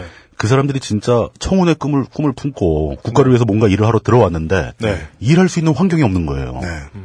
불 끌어가고 싶은데 뭔가 모자라는 거지 장비가 항상. 경찰 노조 알아보는 법. 예. 경찰로 마약을 숨기지 않는 경찰. 예. 예. 어? 지나치게 열심히 범인을 잡는 경- 경찰 뭐 이런 예. 거. 어, 아, 다시 돌아와서. 네. 그렇지만 이제 아, 저도 그건 뭐 야, 공무원도 당연히 노조를 허용해야지 왜안 해야 된다고 생각하냐 뭐 이러고 막 우기고 싶은 생각은 없어요. 사람들이 뭐 그- 그건 공무원 좀 아니지 않는가? 왜냐 그 사람들은 영리 목적으로 들어간 게 아니라 국가를 위해 봉사하고 있는 사람들이고 네. 우리가 세금 내 가지고 일 시키는 사람들인데 그냥 주는 돈 받고 할 수 있는 일을 해야지 무슨 파업이냐 이렇게 생각할 수도 있다고 저는 생각합니다. 네. 근데 이 논쟁이 요즘에 있는 논쟁이 아니라는 거죠. 외국에도 다 있었고, 저 유럽에도 다 있었고, 미국에도 다 있었습니다. 네. 논쟁의 결과 그 사람들은 공무원 노조를 허용을 다 했어요. 우리나라도 해방 직후부터 있었어요, 이 논쟁이. 그때 이제 유명한 얘기인데, 그, 허정. 교통부 장관, 그때 뭐, 뭐, 무임소 장관이었다가 교통부 장관으로 이제 임명을 받게 된 허정이라는 분이 계시고, 한 50회쯤 만에 나오는 이름 같아요. 네, 허정 한번 들어보셨을 거예요, 아마. 네. 그리고 전진한이라고 사회부 장관 하시던 분이 있어요. 그러니까 그 이승만 정권의 내각이죠. 사회부 장관. 예. 이두 사람이 이 문제를 가지고 싸웁니다. 허정은 공무원한테는 노조를 허용해 줄 수 없다. 전진환은 그게 무슨 소리냐. 공무원도 노동자인데 노조를 허용해야지. 음, 예. 우리나라 해방 직후에 수립된 제1기 내각 그 이승만 정권의 초기 내각에서 이런 싸움이 있었습니다. 이런 전쟁이. 오, 예. 그 전진환이 사직을 해요. 네. 쫓겨난 거지 싸우면서 져가지고. 음. 노조가 무산된 거죠. 공무원 노조가. 이미 이런 일이 있었고. 그 다음에 4.19로 인해서 이제 그 이승만 정권이 끝나고 우리나라 제2공화국으로 넘어가지 않습니까? 이제 이승만이 하야하고. 네. 그러니까 이승만 정권이나 이승만 뒤에 5.16으로 들어선 군사 정권이 한 일이 아니고 4.19 직후에 들어선 임시, 임시 내각과 그 이후에 선출된 민주정부가 있었지 않습니까? 네. 한 시즌짜리. 예, 1년짜리. 한 시즌. 예. 여기서도 공무원 노조에 대한 논란이 벌어집니다. 음. 이때 사실상 전교조의 전신이었던 전국 교직원 노조 연맹, 교원 노조 연맹, 전국 교원 노조 연맹이라는 단체가 만들어져요, 자생적으로. 그러니까 4.19로 이승만을 쫓아냈으니까 이제 민주화, 민주주의를 해야 되겠다. 네. 그 전국의 초중등 교사들이 협의를 해가지고 주도해서 굉장히 많은 숫자에 거의 그 당시 교사들의 80%가 넘었다고 하는데 음. 그 사람들이 다 가입을 한 거예요. 네. 그래서 전국 교원 노조 연맹이라는 단체를 만들어서 정부한테 우리 이런 거 만들었으니까 승인해라. 라고 얘기를 했더니 네. 반대를 했죠. 음. 그때 이제 임시 그 과도 과도 정부의 대표였던 아까 그 허정 네. 허정이 그걸 반대를 하고 그 다음에 이제 정식으로 정부가 나왔을 거 아닙니까 이제 그때 그 총리였던 장면이 이 전국 교원 노조 연맹을 해산시켜 버리고 관련자들을 잡아놓습니다. 음. 그러니까 우리 예상과는 다르게 4.19를 통해서 수립된 잠깐만이었지만 네. 그 민주정부에서도 공무원 노조는 인정이 안 된 거예요. 음. 특히 교사 노조까지도. 네. 될 것처럼 포문 잡다가 결국 된 적은 없는 어, 거네요. 그러니까 그때 될 것처럼 정부가 폼을 잡은 적은 없어요. 정부 일관되게 안 된다고 그랬던 거죠. 네. 음. 어, 그러니까 아직 뭐 시기상조라는 얘기였을 수도 있고 음. 시기상조 자꾸 나오는데 네. 밑에 있는 교사들은 노조를 결성하고자 실제로 조직을 결성을 했었고 승인을 요구하면 정부가 거절하고 뭐 이런 게 반복되는 거죠. 시기상조라는 얘기는 계속 난 싫은데 어, 싫은데 이랬다는 거죠. 예, 뭐, 그 다음에 이제 다가오는 18년 동안 박정희 정권 기간 동안은 뭐 노조라는 거 얘기도 못 꺼내고 말이 안 통하는 사, 사회였으니까. 그리고 이제 전두환 시절에도 마찬가지입니다. 계속 가다가 이 얘기가 다시 이제 수면 위로 떠오른 것은 그러니까 이 우리나라의 교사들이나 공무원, 그 교사도 공무원이죠. 교육 공무원이니까 이 교사 공무원들은 지속적으로 노동권을 보장받기 위해서 활동을 했었던 거죠. 음. 근데 그게 결실을 본 거는 이제 노태우 때 와서. 근데 87년에 6, 뭐, 60항쟁이 끝나고 이제 전 사회적으로 그 민주화 열풍이 불어닥쳤죠. 그러니까 이제 뭐 노조도 많이 생기고, 근데 공무원 노조도 막 부분적으로 생기려고 준비를 하고 있었고, 네. 그리고 이때 전교조의 초기 모델이 다시 태어납니다. 87년에 협의회 형태로 먼저 만들어지고, 89년에 정식으로 전국 교직원 노조, 노동조합이 발족을 하죠. 정부에서는 아주 가혹하게 탄압을 합니다. 이 가혹하다면 어떻게 어, 그냥 자르는 거죠. 해직을 시켜버리는 거죠. 예. 그 중요하게 관련된 사람들은 다 해직하는 겁니다. 촌, 촌지 안 받아서 해직당하는 그리고 전교조가 결성돼서 이제 탄압받고 막 그러던 시절이 있었고, 그 직후부터 공무원, 우리나라 공무원들도 노조를 결성하기 시작합니다. 네. 그렇게 해서 정부의 인정을 받지 못하는, 그러니까 사실 정부는 그걸 허락할 권리가 없는데, 예. 헌법에 명시가 다 돼 있는데, 네. 정부는 계속 그 얘기를 하는 거예요. 공무원은 노동자가 아니다, 노동자가 아니다. 헌법에 노동 3권이 다 보장돼 있으니까 너희들한테 노동 3권이 없다 이렇게 얘기하는 게 아니고 당신들은 노동자가 아니다 이렇게 얘기를 하는 거죠. 네. 그 계속 승인을 못 받은 상태에서 쭉 오다가 네. 그 노동자가 아니라는 근거는 뭐예요? 그냥 내 생각에 그때 당시 이제 89년도 그때 정규조 얘기 한참 나오고 난리 났을 때 예. 조선일보가 계속 강력하게 주장한 것은 교사는 스승이지 노동자가 아니다. 이거였어. 아니, 아니, 지금은 웃기지만 당시에는 그게 그 메이저 신문의 메이저 의견이었다니까요. 아니 예. 이 얘기가 논리가 뭐가 지금 제가 말씀드리는 문장이랑 논리가 뭐가 다른지 제발 누가 좀 알려주셨습니다. 김창규는 돌고래지 노동자가 아니다. 마사오는 변태지 노동자가 아니다. 아니 이 씨발 문학적인 가치를 갖다 놓고서 그거를 법적인 용어랑 붙여가지고 와, 진짜 저 정신이 멍해지게 만드는 그런 게 있네. 이게 딱 보는 순간 이렇게 사람을 벙찌게 하는 그런 게 있네요. 네. 이게 내공이라는 건가? 아니요, 아니요. 조선일보. 그게 당시의 기억에 네. 제가 87년, 89년 그때 이제 한참 그에 관심이 있어서 많이 봤어요. 예. 저는 89년에 전교조 창립 그 말기 대회를 네. 연대에서 했었어요. 그걸 현장에서 본 사람이에요. 예. 그 노총국장에서 했던 걸로 제가 기억을 하는데 네. 그때 그걸 현장에서 봤었어요. 근데 당시에 이 전교조가 설립된다는 거에 찬성할 것인가 말 것인가의 사회적 논란이 네. 반대가 우세했어요. 그때도 아, 지금도 그럴 거예요. 반대하는 쪽에 가장 주된 의견이 어떻게 교사가 신성한 스승님들이 어떻게 노동자냐. 유아 아이다는 포르노 배우지 노동자가 아니다. 근데 거기서 이제 약간 미세한 차이가 있는 게 네. 스승은 조- 뭐 존경받아야 되고 귀한 사람이지 네. 뭘 만드는 일꾼은 아니다. 네. 그러면은 공장에서 공장에서 생산직에서 생산 라인에서 일하는 분은 조립공이지 노동자가 아닌 거잖아요. 마이구미는 간식이지 식사가 아니다. 아니 지금 와서 그렇게 얘기하면 소용없다니까. 당신은 그게 주류 의견이었다니까. 네. 이건 인건비지 돈이 아니잖아. 네.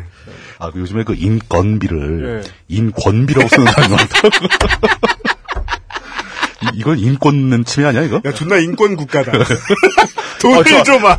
인권 아, 저는 때문에. 저는 네, 네이 버 네이버에서 뭘 찾아보는데 어이가 없네요. 네, 뭐. 어, 떤 초딩이 그 옷에 대해서 물어보는데 네. 받침을 다 치읓 받침으로 하는 거예요. 그래서 막 어, 살에다가 오치려나 하나 봐. 집에, 집에 팔만 대장경을 관리하고 계시나 봐요. 뭐 장, 장롱 같은 걸 만드는 장인의 아들일 수도 있잖아. 그러니까요. 그걸 막 이렇게 어, 아이고, 참. 네. 어, 국제적으로 봤을 때는 지금 요즘의 분위기는 이런 어디 가서 이제 그 공무원과 교사가 노동 상권이 있느냐 없느냐 뭐 이런 얘기 하면은 예. 무슨 뭐 19세기 사람 취급 받을 거예요, 아마.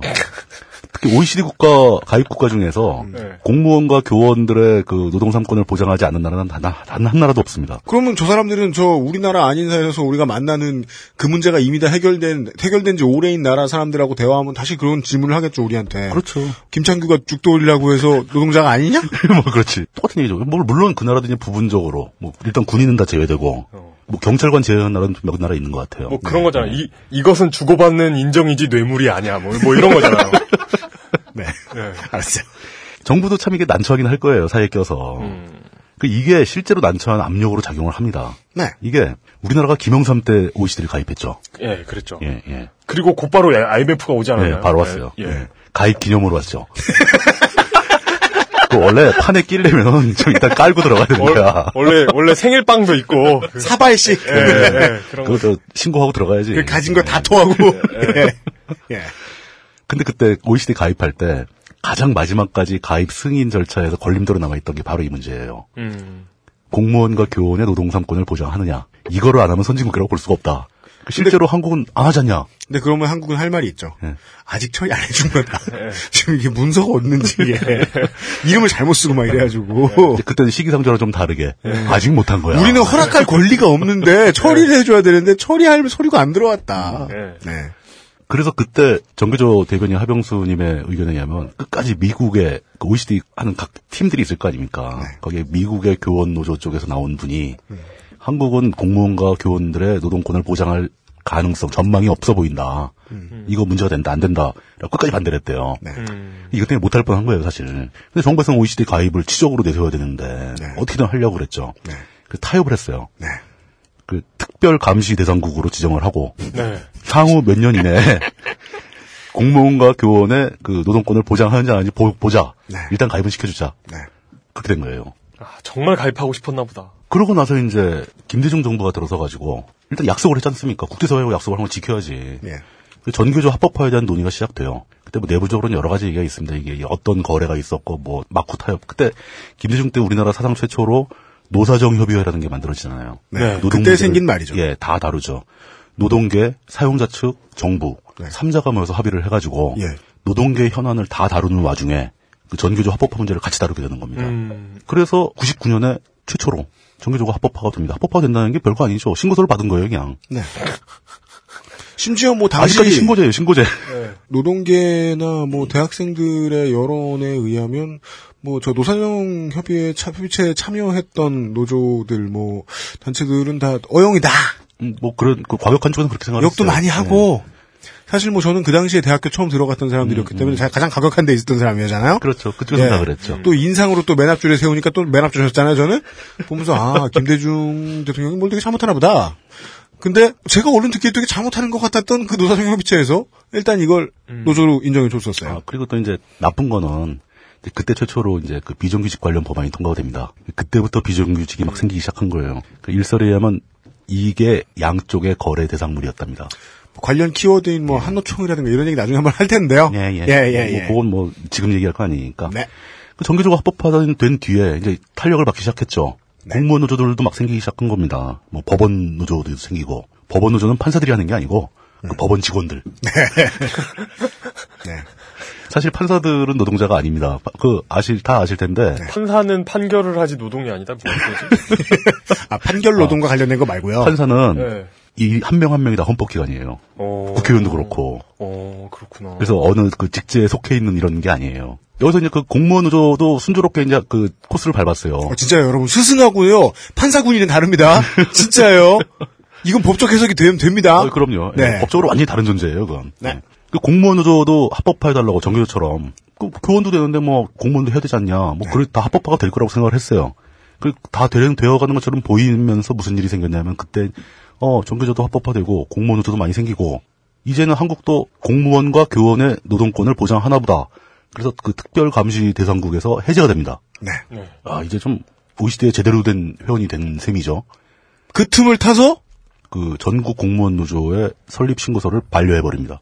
반려한다는 거? 무슨- 앞에 말씀드렸던 이 전교조가 당했던 방식과 똑같은 방식입니다. 음. 정규조는 99년에 받았다가 그 2013년에 반려당한 셈이고 네. 그냥 이거라니까요. 전국노는 그냥 냈더니 그 자리에서 반려당한 거예요. 혼인신고 하려고 구청 갔는데 오늘 해가지고 예, 문자가 계속 안 와. 다시 가보니까 못 받았는데요.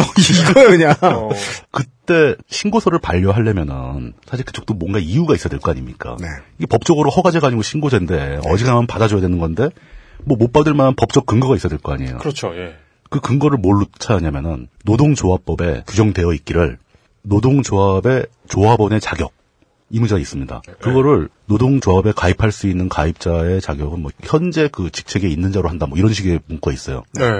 그러니까 이건 뭐 퇴직자 얘기를 한 게 아니라 원래 그 직장에 다니고 있는 사람을 노조 노조의 대상으로 한다. 맞습니다. 얼핏 보기 아무 이상이 없는 문제죠. 네.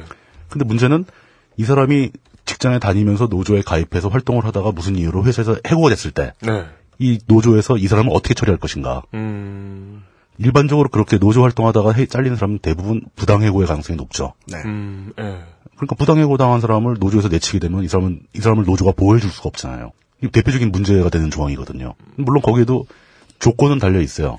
그러니까 그 조건이 좀 완화가 된 게 또 역시 계속 의회에서도 막 이걸 고치려고 노력을 했죠. 완화가 된 게 부당해고를 당해서 그 부당성을 심사 중인 자는 가능하다. 그러면 소송을 걸거나 뭐 심- 뭘 해서 해야 될 거 아닙니까? 예. 그것도 못하는 사람들은 조합원이 못 되는 거죠, 또. 이런 조항이 노조, 노동조합법에 있는 거예요. 2조입니다, 2조. 근데 이게 대표적인 나쁜 조항으로 돼 있어가지고. 그러니까 그, OECD나 뭐 그쪽 ILO, 국제노동기구, 그쪽에서도 이런 걸 다 압니다. 뭐 우리나라의 노조 사람들이 계속 보내니까. 네. 그게 다 알죠. 그, 그 계속 우리나라 정부에 권고를 해요. 의회도 권고를 하고. 이 조항은 문제가 있으니까 고쳐라. 네. 왜 고치라고 하냐면 노동조합은 임의단체잖아요. 이게 어떤 특정한 직장에 소속한 노조라면 그 직장 직원들만 대상으로 하겠지만 뭐 산별 노조 같은 것도 있고 뭐 세대별 노조도 있고 여러 가지가 있고 뭐 예를 들어 교원 노조 같은 데는 교육 대학에 다니는 학생들도 가입해도 된다는 거죠. 음. 왜냐면 내가 장래 교사가 될 거니까 미리 가입해서 좀 네. 봐두 뭐 배우고 그러면 좋, 좋고 네. 그 이런 식으로 그 OECD 가입국들의 공통된 의견은 네. 노조의 조합원 자격은 노조가 알아서 정하는 거지 네. 정부가 정해주면 안 된다. 그 정부는 그 법은 우리가 만든 거 아니야? 의회에서 만든 거야. 음. 이렇게 된 거 있는 거죠. 그 의회는 우린 그런 법이 있는지도 몰랐는데 뭐 이렇게 우리의. 개념이 존나 모호해집니다. 네. 서로 공돌리기 하면서 정부는 이 조항을 이용해서 그렇죠. 전국 공무원 노조와 전교조의 규약에 보면은 해고자 그러니까 그 노조 조합원 중에서 해고자라 하더라도 조합원 자격을 유지할 수 있는 규약들이 있었어요. 지금 전교조도 그제 8조인가 거기가 남아 있습니다. 해고자도 네. 포함할 수 있다. 그걸 고치라고 이제 시비를 거는 거예요. 네. 정부에서. 그 전공노는 아주 쿨하게 고쳤어요. 그래 그럼 해고자는 뭐 어쩔 수 없이 하지 말지 뭐 아직 전공 전공노는 시작 단계니까 네. 네. 고쳐서 가져갔더니 다른 얘기를 또 해. 네. 그러니까 받아주기 싫은 거지 이제 설립 신고서를. 네. 이게 외부에서 권고 들어오면 이, 이, 이 샤워기 물줄기만도 안 되는 권고가 들어오면 예.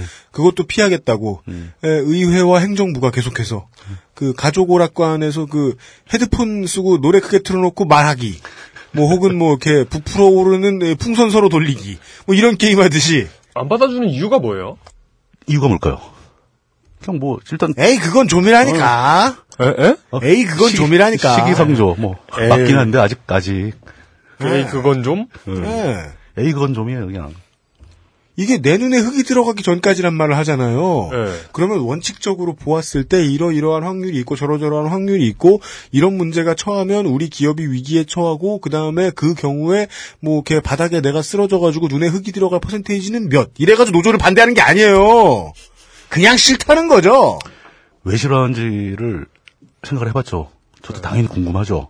예. 이게 도대체 왜 이러지? 그냥 받아주면 될 거 가지고 또 왜 그러나? 그 싫어하는 주체가 있을 거 아니에요, 누군가. 그, 그 주체가 누구냐? 네. 일단 주체별로 또 다를, 다를 거고. 음.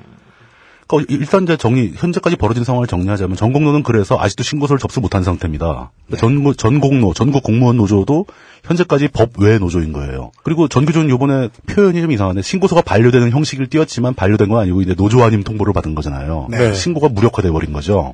그렇게 받아놓은 상태면 차이점이 뭔가요? 신고서 접수된 거랑 안 된 거랑. 아까 얘기했지 않습니까? 네. 단체 교섭에 사용자가 응할 필요가 없어지는 거예요. 이제서야 저들이 이야기하는 법의 노조가 맞는 말이 되기 시작합니다. 예. 음. 근데 이걸 잘 보셔야 됩니다. 공무원 노조나 교원 노조의 사용자는 누굽니까? 국민.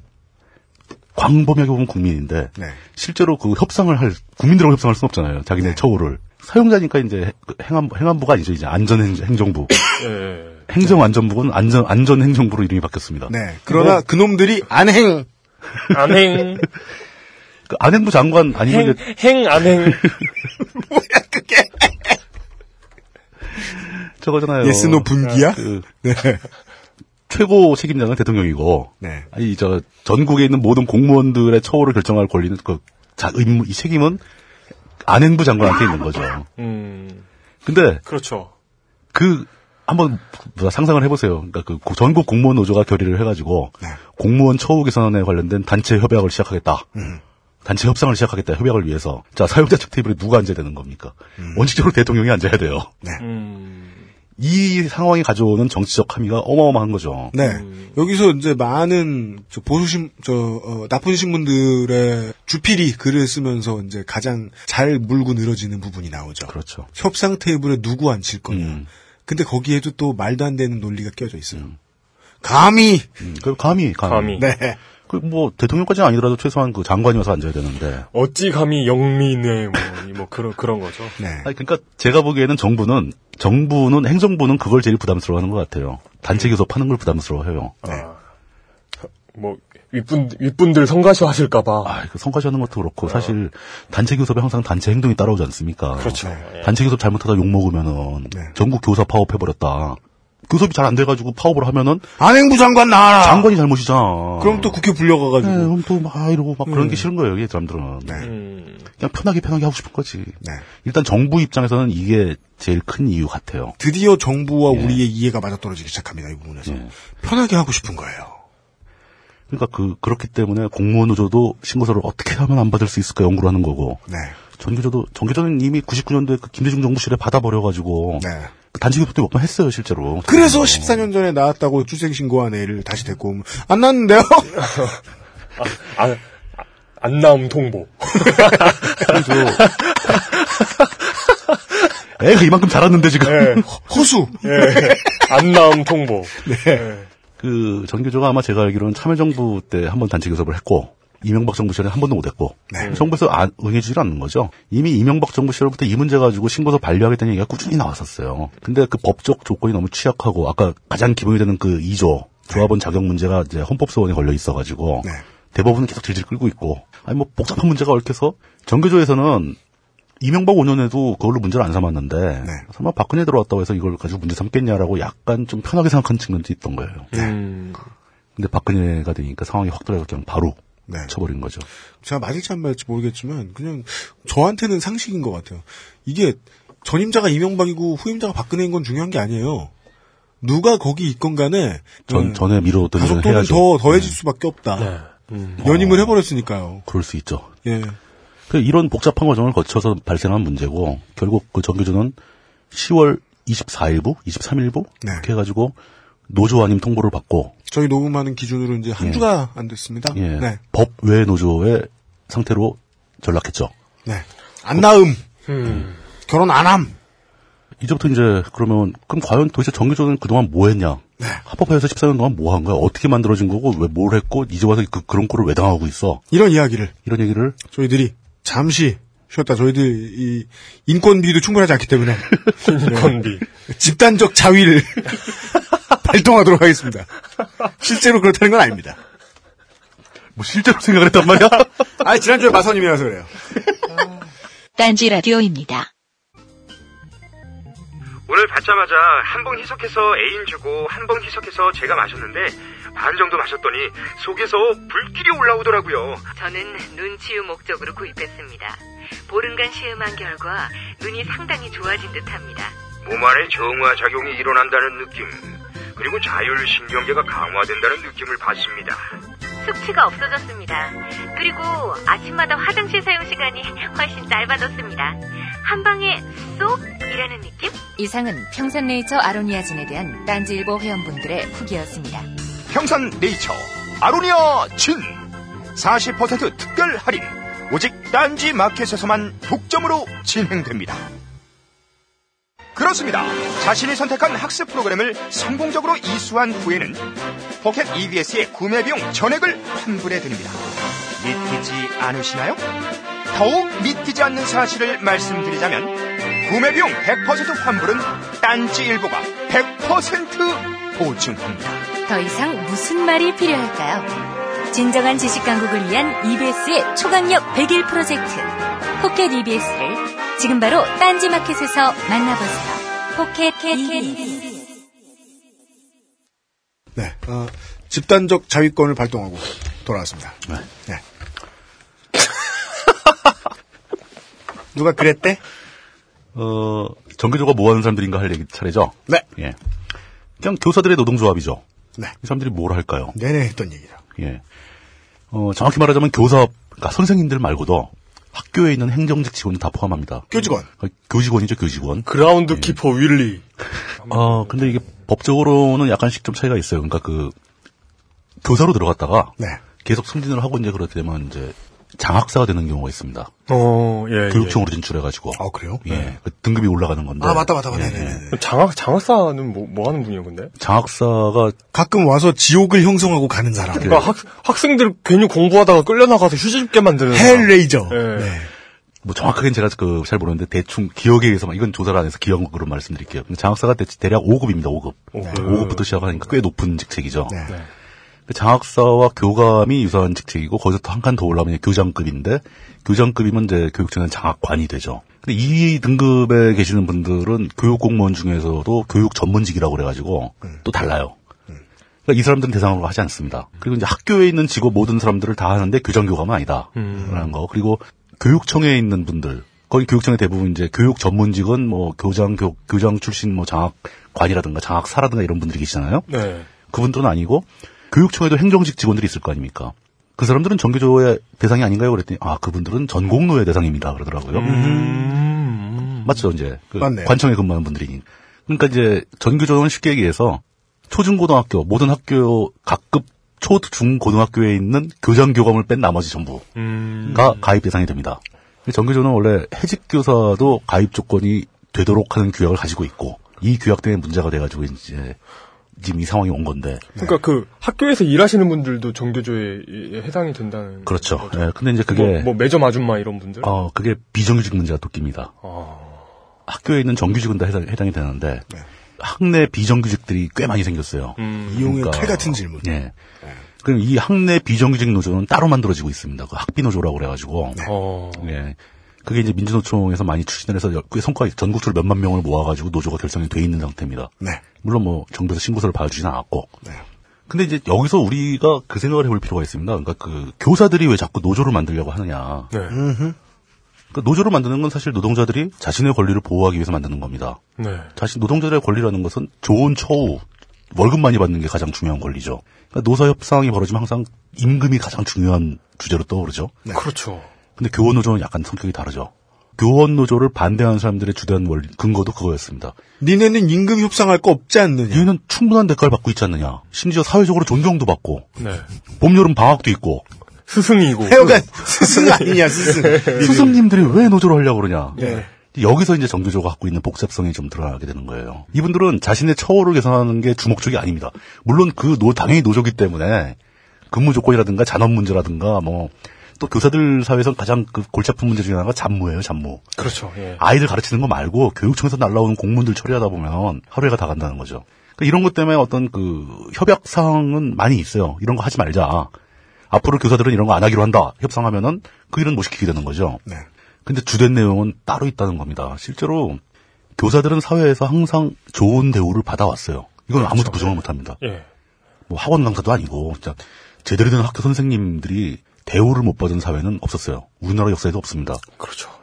한국 사람들은 선생님들한테 참 잘합니다. 굉장히 잘하죠. 네. 저희 어머니가 이제 황해도 분이신데 황해도 내려오신 분이거든요. 저는 한 번도 못 뵀죠. 그러니까 외할아버지를 못 뵀죠. 그분 안 내려오셨으니까. 근데 그분 그왜 저한테 외할아버지의 직업이 서당 훈장님이었어요. 그러니까 그 어머니의 추억으로 보면 어머님의 추억으로 보면 어렸을 때 자기네 집은 어머님의 집은 땅한 평 없고 논, 한, 논 하나도 없고 밭도 하나도 없었는데 네. 뭐 산도 하나도 없고 마을에서 제일 잘, 살- 잘 살았다는 거예요. 그러니까 이제 이 서당 훈장님의 의- 모든 의식주를 마을 사람들이 다 해결해 주는 거죠. 맞습니다. 아 근데 저희 어머니가 이주해온 결혼 이민해온 여성들 가르치셨잖아요. 음, 근데 그 중에 유교권 있잖아요. 베트남 예, 예, 예, 쪽에서는 그 동네마다 훈장 같은 분들이 한 분씩 계시는 것 어, 같아요. 있을 수 있죠. 네, 그래가지고 이제 뭐 누가 죽거나 그러면 뭐 이렇게 충문 같은 거 한자로 써줄 사람이 많지가 않으니까 그런데 필요하죠 동네마다. 네, 그래서 그런 분의 딸이 씹어가지고 얘기 들어준 얘기 하셨던 게 기억이 나네요. 굉장히 유식하겠네요 딸도. 그건 잘 모르겠어요. 뭐, 뭐, 뭐 유식했나 모르겠는데요. 이건 뭐 훈장님들한테 대한 네, 네, 네. 존경은 그러니까 어떤 유교 문화권의 공통적인 어떤 자율적 폭력권을 가지고 계시고 써도 존경하고. 예. 네. 그러니까 이제 공공의 교육 시설이나 그 인프라가 구성되지 않은 단계의 사회에서는 예. 그렇게 사람 한 명이라도 유식한 사람이 있어가지고 네. 아이들을 가르쳐야 될 거 아닙니까? 네. 또 자기 아이들을 가르쳐 주는 사람에 대한 부모님들의 대우는 자기가 굶노 한 있어도 갖다 주죠 뭘. 음. 쌀을 아껴서라도 쌀을 갖다 자기는 보리밥 먹고 쌀 갖다 주고 이런 식으로 했던 게 우리나라의 전통이고 이 전통은 사실 교직 사회도 유지가 되고 있습니다. 요즘에 와서 교원이 굉장히 고급 직종이잖아요. 여성들이 워낙 선호하기 때문에 뭐 비율이 너무 깨지는 경향까지 나올 정도로. 네. 교대 뭐 80%가 여학생이고 막 이럴, 이렇게 될 정도로. 그러니까 정부나 뭐 이런 쪽에서 강경하게 교원들한테 무슨 노조냐. 또 조선일보처럼 뭐 교사들은 스승이지 뭐 노동, 노동자 아니다 이런 논리를 펴는 사람들 말고 그냥 온건하고 보편적인 일반인들 중간에 있는 일반인들의 입장에서도 교사가 노조를 만든다 하면 이유가 선뜻 떠오르진 않아요. 저렇게 좋은 대우를 받고 사는 사람들이 뭐가 아쉬워서 그 노조를 하느냐. 이건 충분히 감성적으로 이해가 가는 질문이죠. 문제는 이 교사들이 노동자라는 관점에서 봤을 때 네. 무엇을 하고 있는가, 그 사람이 하는 일이 무엇인가라는 부분입니다. 교사는 교육을 하는 사람들이잖아요. 교육, 아이들을 가르치는 거죠. 아이들을 가르치는 건 어떤 사회에서든지 가장 중요한 문제입니다. 아주 민감한 문제고 모든 사회에서 그 사회의 주도권을 잡고 있는 집권 세력들은 자신의 집권에 유리한 쪽으로 교육을 시키려고 노력을 하게 됩니다. 그렇죠. 어떤 사회든지 그렇죠. 예. 예. 그러니까 어떤 사회든지 그러니까 그 집권 세력의 정당성을 아이들한테 주입을 하고자 노력을 해요. 네. 맞습니다. 예. 근데 문제는 민주주의 사회에서는 집권 세력이라는 개념이 없어지는 거잖아요. 정권이 바뀌어야 되는 거고 국민들이 선택을 해야 되는 거고 이렇게 되면 어떤 교육을 해야 되느냐? 아이들한테 뭐가 옳고 뭐가 그른지를 판단할 수 있는 능력을 심어줘야 되는 거 아닙니까? 자신에게 있는 권력을 잘 쓰는 법을 가르쳐야지. 그렇죠. 너희들이 권력을 가진 거고 네. 너희들이 그 권력을 잘 쓰기 위해서 판단할 줄 알아야 되고 집권 세력은 너희들의 판단의 대상일 뿐이다. 세자 한 사람한테 하던 교육을 온 국민한테 해주면 됩니다. 그거 참 멋진 표현이네요. 이렇게 교육이 바뀌어야 되는데 우리나라에서는 그게 해방 이후 여태까지 안 바뀌고 있는 겁니다. 민주주의라고 해놓긴 했는데 어딘가에 세자가 있을 거다라고 가르칩니다. 아, 그거 좋다. 그 표현 좋다. 네, 맞습니다. 네. 네. 그러니까 그가 오늘 아이들을 데리고 마트에서 장을 보는 모습을 보여주고요. 네. 미치겠어요, 아주. 그러니까 이 교사들이 보기에 80년대 말에 교사 교사들이 보기에 해방 이후 우리나 우리 사회에서 한 번도 이 정권을 잡은 사람들이 자신들의 정당성을 교육에 반영하기를 원하는 그 노력을 멈춘 적이 없습니다. 모든 예. 이승만이 그랬고 박정희가 그랬고 전두환이 그랬고 지금도 그러고 있다는 거죠. 네. 심지어 우리가 쓰고 있는 한글의 최초 그 데몬스트레이션도 정권의 정당성을 상황인 거죠. 용도 예, 주가 예. 그 목적이잖아요. 예. 예. 한글의 데모 버전도 그렇게 나온 겁니다. 예. 어떻게 보면은 그때는 그게 정당했을 수도 있어요. 왜냐하면 그때는 왕조잖아요. 왕에 대해 충성하는 게 아, 그- 아, 옳은 그래- 일이었고. 그러니까요, 예. 그때 하던 걸 지금 그대로 하면 안 된다는 거지. 그때는 왕조고 지금 공화국인데. 네. 그렇죠. 이 문제를 가장 뼈저리게 느끼고 가장 깊게 느끼고 있던 사람들이 바로 교사라는 거죠. 그러니까 이 교사들은 자신들의 처우를 개선하기 위해서 단결권을 요구한 게 아니라 자신들이 생각하기에 옳은 교육을 하고자 권리를 찾기 위해 노력을 한 거죠. 예를 들어 촌지를 안 받는다거나 그렇죠. 촌지를 안 받는 게 사실 파평화된 개인이 네. 그 수천 명, 수만 명, 수십만 명의 교사들 중에서 나 혼자서 네. 옆 사람들이 다 받고 있는데 네. 혼자 안 받으면 또라이 되고 말아요. 학부모들이 욕하죠. 저건 왜 저래? 그래. 그 그리고 그 이렇게 겪어보면 그러니까 모두가 하고 있는 나쁜 짓에 혼자 동참하지 않으면 예를 들어 뭐 남자애들 사이에 뭐 성매매를 안 한다거나 네. 뭐 이런 경우에는 내가 오히려 이상한 놈이 되는 경우가 많죠. 대부분 나- 그렇게 되죠. 내가 내가 나쁜 놈이 되는 경우가 많죠. 규모는 작을지 몰라도 혁명이 됩니다. 음. 그런 혁명을 일으키고 나면 광해군이나 공민왕 취급을 당하게 되죠. 음, 그렇죠. 예. 네. 마찬가지입니다. 그러니까 그 80년대 말에 그 교사들은 일단 그 촌지 문제가 상징적으로 또 감성적인 어떤 모토로 크게 떠오르긴 했지만 사실상 그들이 얘기했던 건 그거예요. 우리들이 월급 더 받고 이런 건 중요한 게 아니고 그런 건 관심도 없고 네. 더 이상 아이들한테 이런 식으로 교육을 해서는 안 된다. 우리는 그것을 바꾸고 싶다. 라는 게 전교조 찰- 창립의 가장 큰 주제였습니다.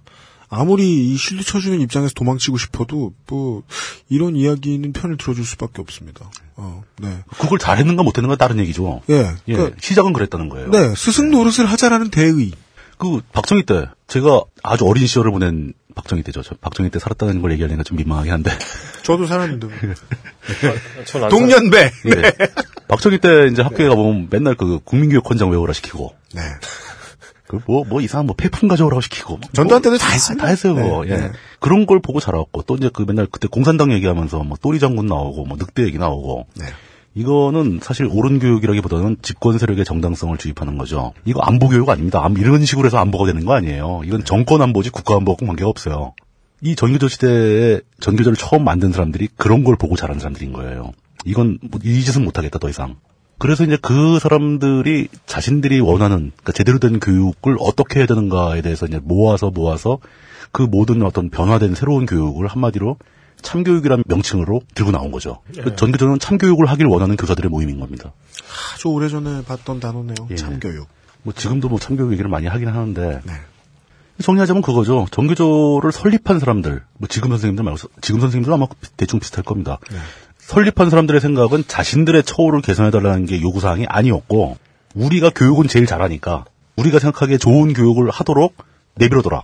정권 차원에서 개입하지 마라. 열심히 가르친다거나 예. 네, 네. 특별 활동을 하게 해준다거나 네. 존지를 받지 않는다거나 우리가 열심히 가르친다고 방해하지 마라. 원리 원리 원칙을 따라 본다거나. 집안 사정이 안 좋은 학생들과 더 많이 상담을 한다거나 예. 그리고는 실천을 하지 않았으면 이런 지령은 안 떨어집니다 교육청에 개개인이 모두가 실천을 하지 않았으면 다수가 실천을 한 거죠. 요즘도 초등학교에서 천지 받고 이런 거 되게 많아졌다고 하던데 요즘 들어도. 다시 또 늘기 시작한다는 얘기가 네, 있는데 네. 그 이게 확실히 90년대, 2000년대까지만 해도 예. 80년대만큼 촌지가 많지는 않았어요. 네. 예. 거- 상당히 사라졌습니다. 특히 공립학교에서는. 열폭하겠습니다 만약에 제가 진짜 열폭한 거고 근거도 아예 없다고 아니다 설득력이 하나도 없다 아니 뭔가 진실하지 않다고 생각하면 제가 알아서 자를게요 이래놓고 안 자른다. 저는 그 핼러윈 costume이 왠지 촌지의 봉투 크기를 디스플레이하는 것 같다는 느낌. 그럴 수도 있지. 음. 열폭이지 뭐 이건. 아유, 형. 미래의 학부모의 열폭이지 뭐. 나, 나는 그 단계가 지났기 때문에 관심 없어.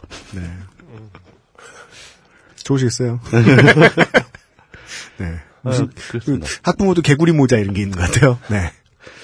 이게 전교조를 정부에서 싫어하는 원인은 아까 제가 이제 그 말씀 드렸잖아요. 단체 협상 문제다. 단체 협상을 하기 싫어서 그런 거다. 음, 근데 지금 전교조가 참교육을 하겠다고 나서는 게 싫은 사람들은 정부 차원의 문제가 아니라 정권의 문제인 거죠. 정부는 이제 관리들의 집합이니까 이 사람들은 자기 일하기 힘든 거를 싫어하는 거고 네. 정권 차원에서는 전교조가 이 정권의 정당성 홍보를 안 해주겠다는데 네. 네. 그럼 우리 정권을 무너뜨리겠다는 거냐? 니들 가장 다- 중요한 키워드입니다.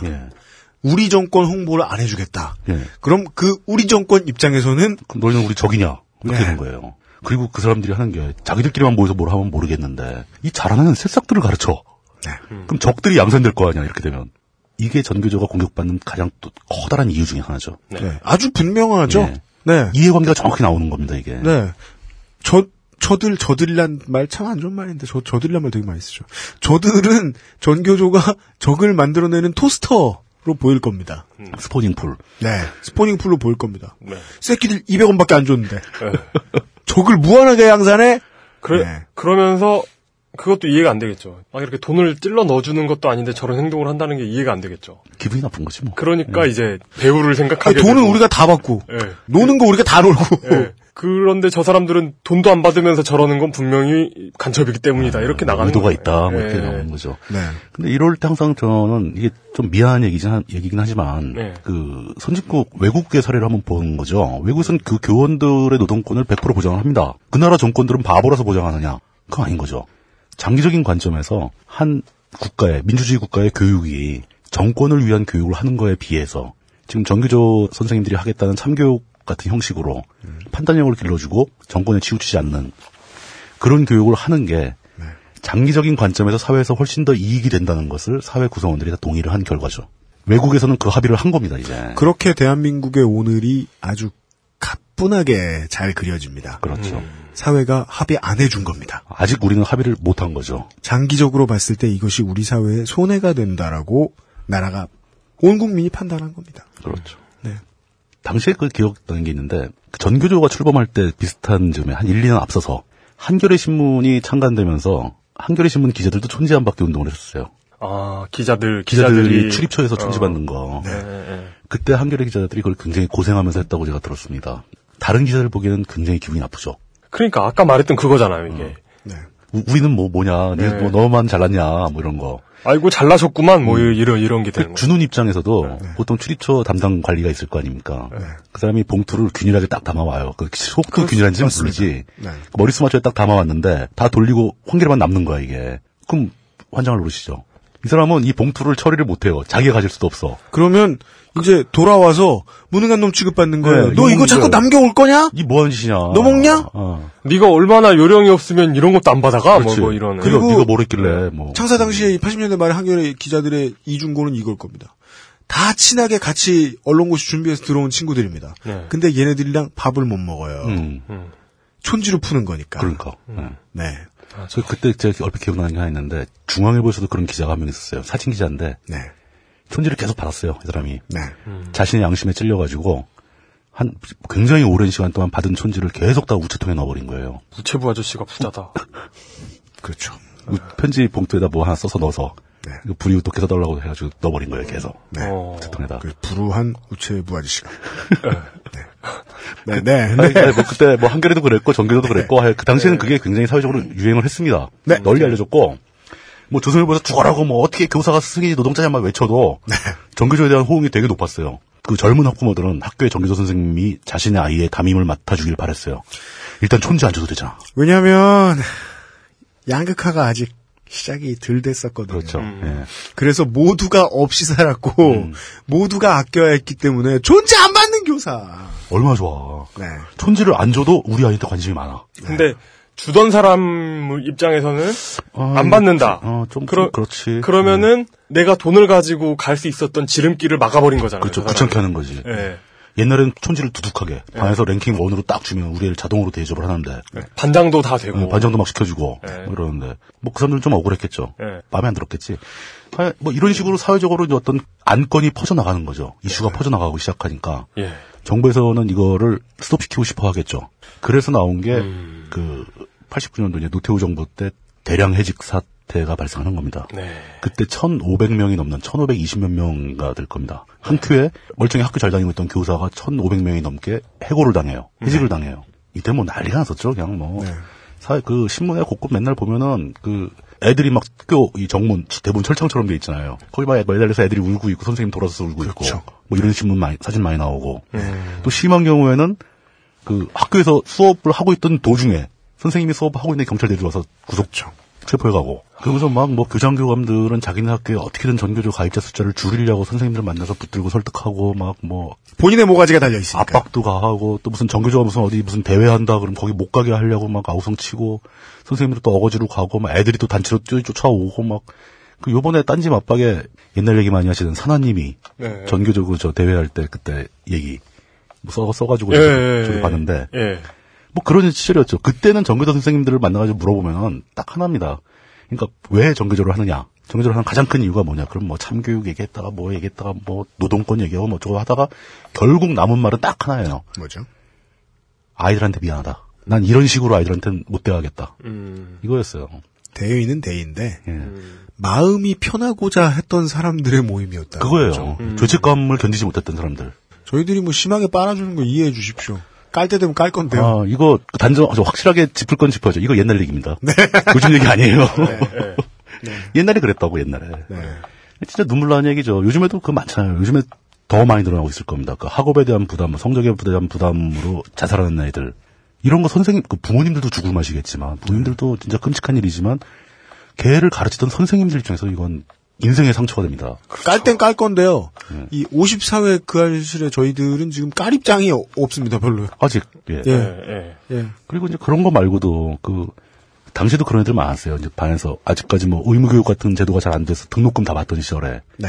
등록금 못 내는 애들. 고등학교 등록금. 예. 에휴. 그 위에 교장교감들은 맨날 왜 등록금이 납부가 안 되냐고 막 닥달을 하고 있는데 얘뭐집 끼니도 못 때우는 거 알고 있는데 등록금 안 가져온다고 자를 수도 없고 네. 사이에 껴가서 그 고민해본 선생님들. 그리고 이제 애가 가정 형편이 어렵고 또 친구들하고 사이가 안 좋아서 점점 삐뚤어지고 있는데 그거를 걔를 위해서 아무것도 못 해주는 선생으로서의 어떤 무력감. 이거 제가 보기에는 초창기 정교조는 다분히 이거 뭐 정교조를 폄하하거나 칭찬하거나 이런 뜻이 아닙니다. 철학적이거나 사회과학적인 차원에서 또는 뭐 어떤 논리적인 차원의 접근보다는 아이들을 바라보면서 감당하기 힘든 상처들을 받았던 교사들이 감성적으로 일어난 거라고 보는 게 더 정확할 거예요. 동의합니다. 예. 그때 학생들도 그랬고 선생님들도 그랬고 그 사안을 지켜보는 학부모들도 그랬고 도저히 우리는 더 이상 이런 환경에서 애들을 가르칠 수 없다라고 떨쳐 일어난 게 바로 그때 사건이었던 거죠. 네.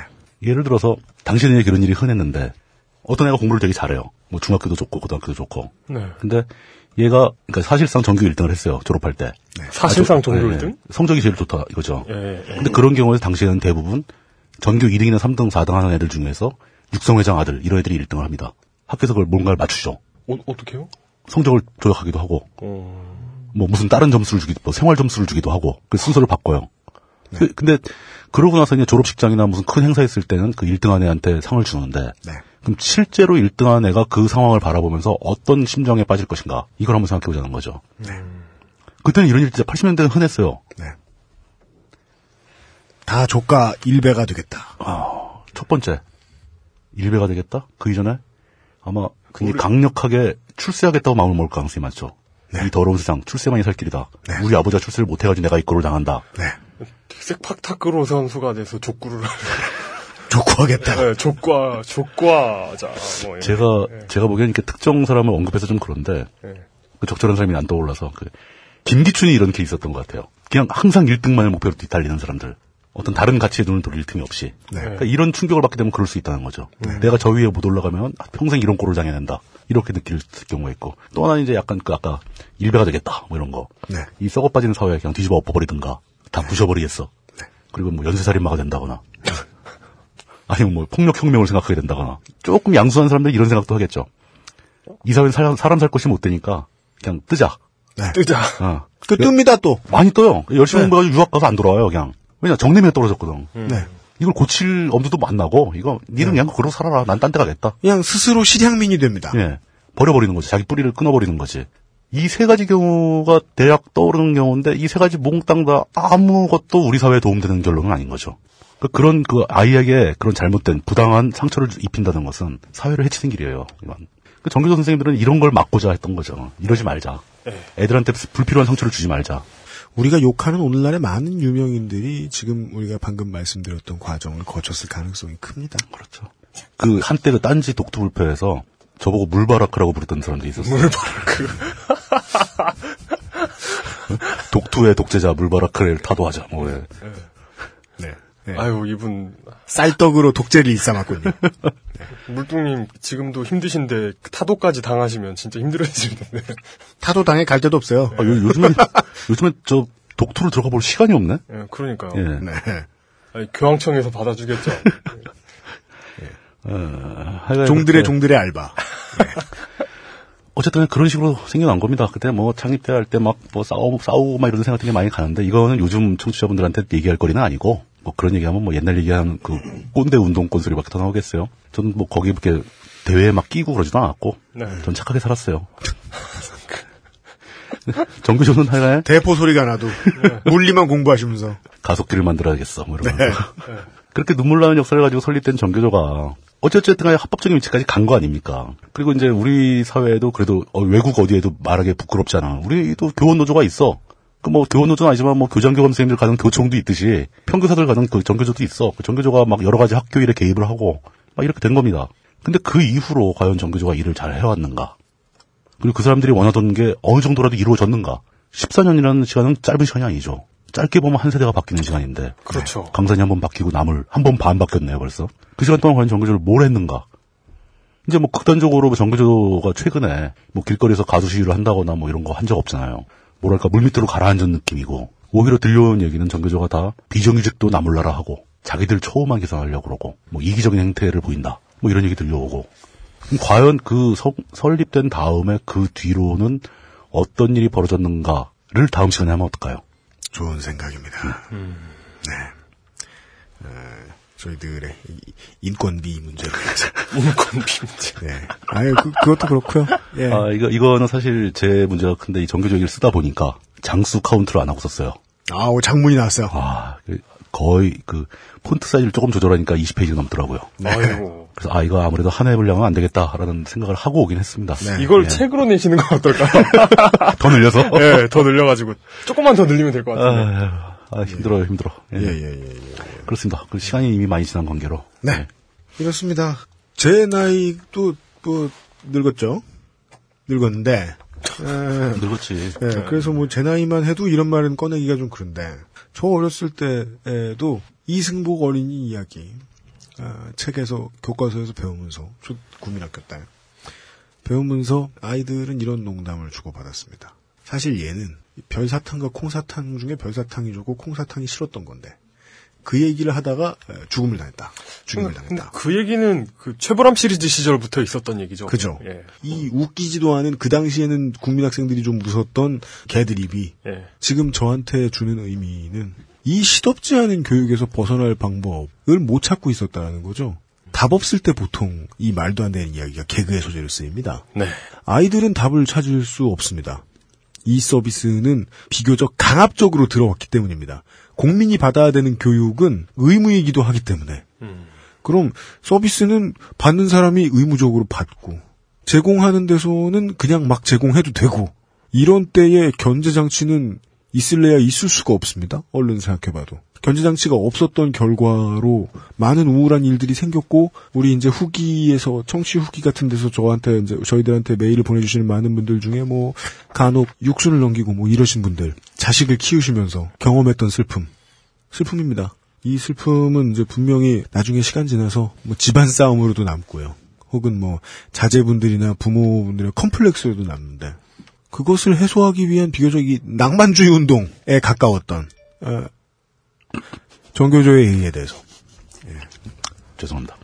명랑 스포츠에서 게임하라고 알림이 왔네요. 음, 그러네요. 예.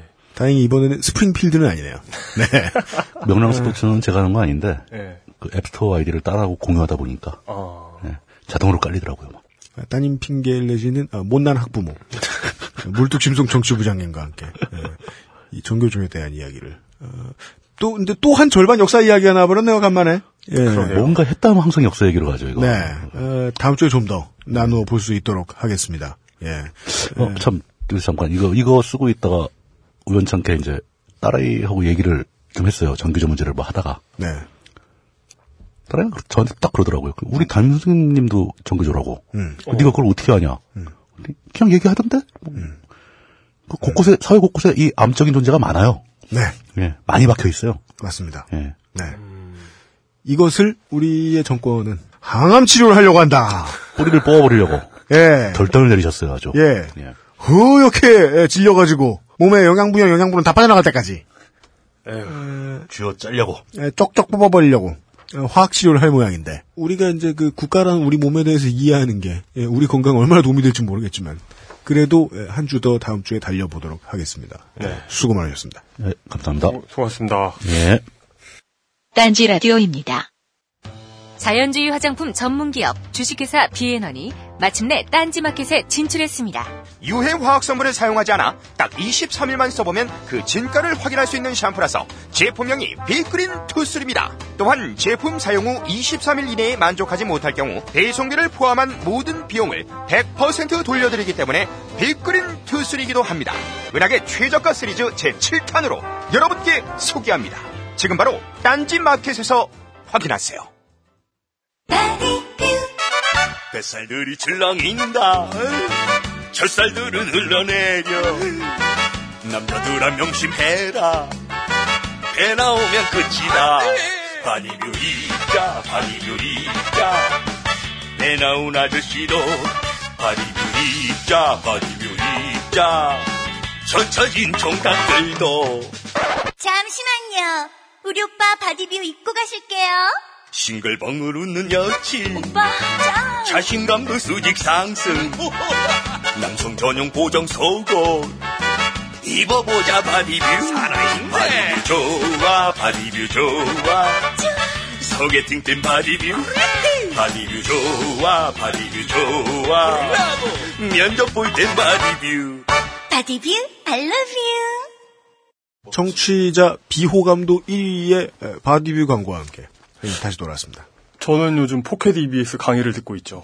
이용을 기니피그 삼아 어, 포켓 EBS의 효용성에 대해서 지금 장기간 테스트하고 있습니다. 예, 장기, 이게 어떤 장기 실험입니다. 네. 과- 하다가 포켓 EBS의 광고가 빠져도 네. 기왕 받은 거 네. 이용은 어, 예전보다 좀 더 영어를 잘 아는 사람으로 다시 태어날 겁니다. 음, 예. 그래서 지금 아까 또 말도 안 되는 히브리어로 아까 읽고 있는 걸 제가 듣다가 아, 히브리어로, 히브리어로 들, 들으셨군요. 참다 참다 못해서 억지로 잠을 청해 보았는데 예. 그것마저 힘들더군요. 예. 하여간 이용은 지금 어, 포켓 EBS의 사장님이 이 강의를 듣는데 쓰라고 교재까지 몰아다 줘가지고요. 어, 예. 야 이것이 진정한 잉여 구휼. 본의 아니게 포켓 EBS가 음. 참교육을 실천해줬어요. 이용을 상대로. 그러게요. 교육을 열심히 받고 있어요. 네. 예. 첫 번째 토익을 이용이 보고 난 다음에 토익 점수가 말소된 이후에 첫 번째 토익이겠네요. 네 결과가 좋으면 알려드리겠습니다. 진행하세요. 아, 예, 예, 네. 예. 그것은, 알- 그것은 알기 싫다. 벙커원 이번 주 일정 소개. 죄송합니다. 네. 메멘토 같아요. 어, 예. 제가, 사실은 알면서 이러는 거죠. 아니에요. 이 중에 어떤 게 전기 오르게요? 여, 여기가, 여기, 그, 그, 그거 했잖아요. 그, 마로니에 공원 리뉴얼 했잖아요. 아, 그렇죠. 어, 진짜 슬퍼요, 저는. 왜, 왜요? 제 인생과, 제가 대학교 들어와서 이 동네 언제나 놀았잖아요. 어, 그- 제 인생과 그렇겠구나. 함께한 TTL 존이 사라졌어요. 음, 그 TTL이라는 이름을 마지막까지 2012년까지 볼 수 있던 게 대학로였거든요. 음. TTL 존이 사라졌어요. 여기 보드 타고, 술 먹고 그러네. 토하고, 그러네. 바이크 연습하고. 음, 맞아. 그러네. 근데 그 리뉴얼 되면서 거기 플랜카드가 하나 붙었어요. 뭐라든가요? 저, 저, 보- 사진을 보여드릴게요. 마로니에 공원에서는 일체의 호객행위 및 시위 행위를 할 수 없습니다. 이 문장에서 중요한 단어는 호객행위가 아니죠. 왜냐하면 물론 호객행위도 짜증나긴 하죠. 대학 예, 연극 그 보러 온 분들에게 대학로는 언제나 호객행위를 하는 곳이고 예. 호객행위를 하지 말자라고 하는 건 기껏해야 구청의 단속이고 권고에 지나지 않을 정도로 미약한 솜방망이이기 때문에 네. 호객행위를 하지 말자는 말은 옛날에도 있었고 지금에도 있었고 영원히 있을 거고 이- 쓰임새가 없을 거고 이건 뭐라고 해야 할까요? 저축을 합시다. 뭐 아니면 착하게 삽시다. 이런 정도의 말이고요. 중요한 건 착하게 살면서 시위를 하지 맙시다라는 거죠. 이거 제가 뭐 저의 그 미, 미천한 어떤 법적 지식으로는 네, 어, 집회 및 결사 역시 노동권과 함께 헌법에 보장된 자유인데 맞습니다. 시위도 원칙적으로는 신고제잖아요. 허가제가 아니라. 근데 아예 금지하고 있다. 금지하는 그것도 공원이. 네. 이- 이게 어떤 노조를 대하는 국가의 태도와 뭐 다르지 않은 것 같네요. 네. 아, 그러니까 윗, 윗분들 보시기에 좀 불편해 보이는 걸까요? 어, 저의 에, 미천한 정치에 대한 촉에 의하면 이것은 아, 종로 구청장의 지시다. 따라서 민주당 정세균 의원이 나서서 힘을 써주셔야 된다. 음. 네. 종로구 먹고서 에, 이 정도도 해결 안 하면 가오 안 살죠. 네. 원래 정세균 의원이 전북 무주진한 장소 임실이었을걸요? 네. 네. 거기서 지금 치즈나 관리하시다가 에, 그- 어려운 동네 오셨는데 저희 어머니가 그 시절 많이 찍어주셨을 겁니다. 저희 어머니 아버지가. 이용 일가의 표로 다선 의원에 예. 에, 대선 경선까지 나가셨는데 거기 진짜 시골인데. 마로니에 공원 구 DTL존에서 아, 예. 시위 좀 하게 해주십시오. 예. 언론 집회, 출판, 결사 다 하게 해주십시오. 예. 네. 어, 대한민국이 헌법에 보장된 자유와 함께하는 예, 다음 물론 주 벙커원 소개입니다. 아, 예. 네, 물론 요즘 같은 아 잠시만요. 물론 요즘 같은 이 시기에 지역 민원 집어넣고 이런 거 진상이라는 거 아는데요. 네. 예, 그렇다고 이거 종로 구청장한테 가서 예, 떼거리를 쓰긴 뭐 해가지고요. 오늘이 10, 어, 벌써 11월이에요? 11월이 됐습니다. 네, 11월. 이런 얘기는 하나 도움도 안 되고 아무 뭐 공허한 뭐 족 같은 소리 하는 거 알고 있지만요. 네. 여러분 벌써 1년이 돼 갑니다. 네, 마치 사귄 날짜 세는 것 같죠? 네. 말이에요. 처음이라 그래 며칠 뒤엔 괜찮아질 줄 알았는데 네. 벌써 1년이네요. 네. 하여튼 첫날 같이 새로워요. 어, 오늘 씨발 거. 저녁 네. 그리고 그 야구 얘기를 하고 싶어도 할 수가 없어요. 야구 경기는 조금 있다. 그러니까 우- 지금 우리가 살고 있는 오늘에서는 네. 조금 있다가 경기가 열리고요. 네. 어, 방송이 나가는 오늘에는 결론 결과가 나 있겠죠. 이용 이용 오늘은 1시간 뒤에 한국 시즌 7차전입니다. 예, 삼성 라이온즈 팬 여러분들 축하드립니다. 예, 예. 아, 두산 베어스 팬 여러분들 축하드립니다. 아 근데, 근데 저희가 녹음한 것 중에 우승한 팀 쪽으로 편집돼서 나갈 겁니다. 그, 예. 네. 어 근데 두산은 그러니까 둘 중에 둘 중에 하나로 얘기하겠죠. 네. 어 두산은 우승까지 했으니라고 하라고 한 거 하나. 네. 비록 우승은 못했지만이라고 한거 하나. 어쨌든 두산은 가을 야구는 정말 뽕빨나게 했네요. 정말. 네. 어쨌든 11월 6일에는 저녁 7시 30분에 김은기 패션 큐레이터의 네. 너희가 패션을 아느냐 1회가 있어요. 네. 이게 11월의 뭐, 프로젝트인가 봅니다. 예, 그래가지고 이게 설명이 뭐라고 돼 있냐면 패션의 허위에 짓눌려 파편이 되어버린 영혼들을 파편이 아니라 파편입니다. 네.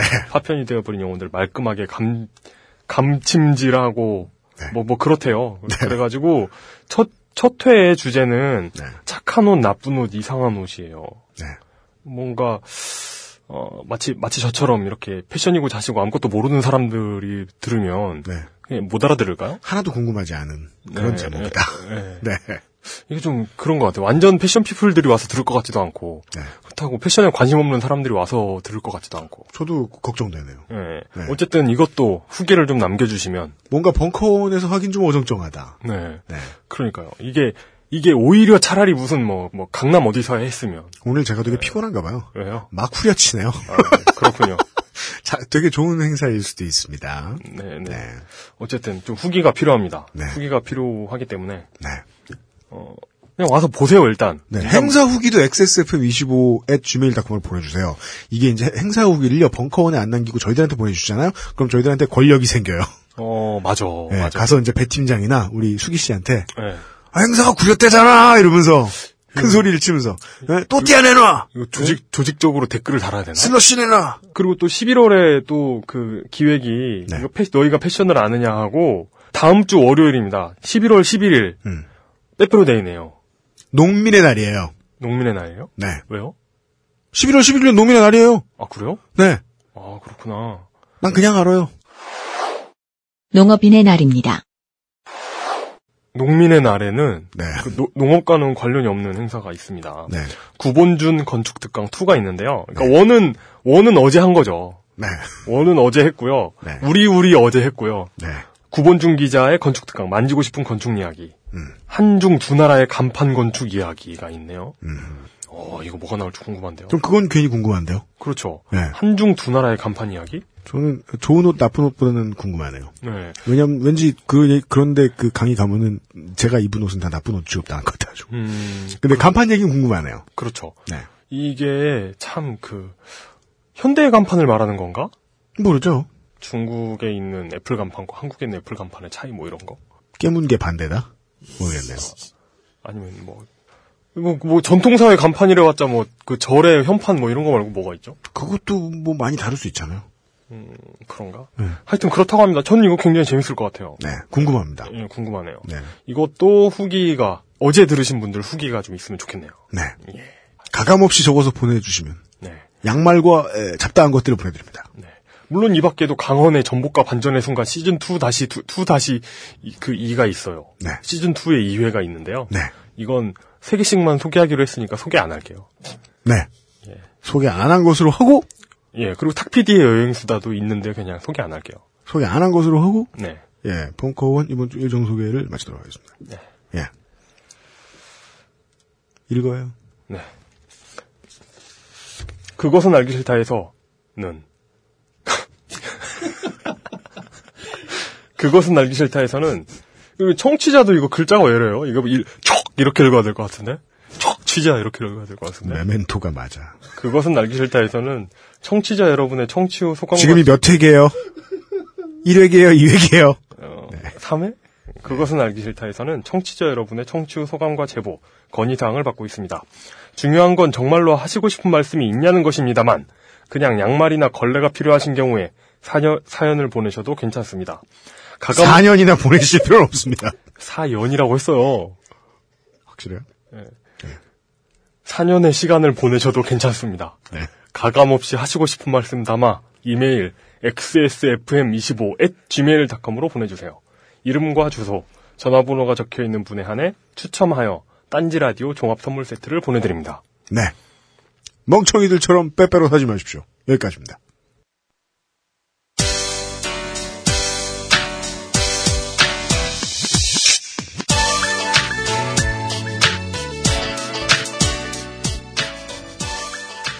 반칙은 보통 차별을 하고 싶은 마음에서 시작되던데요.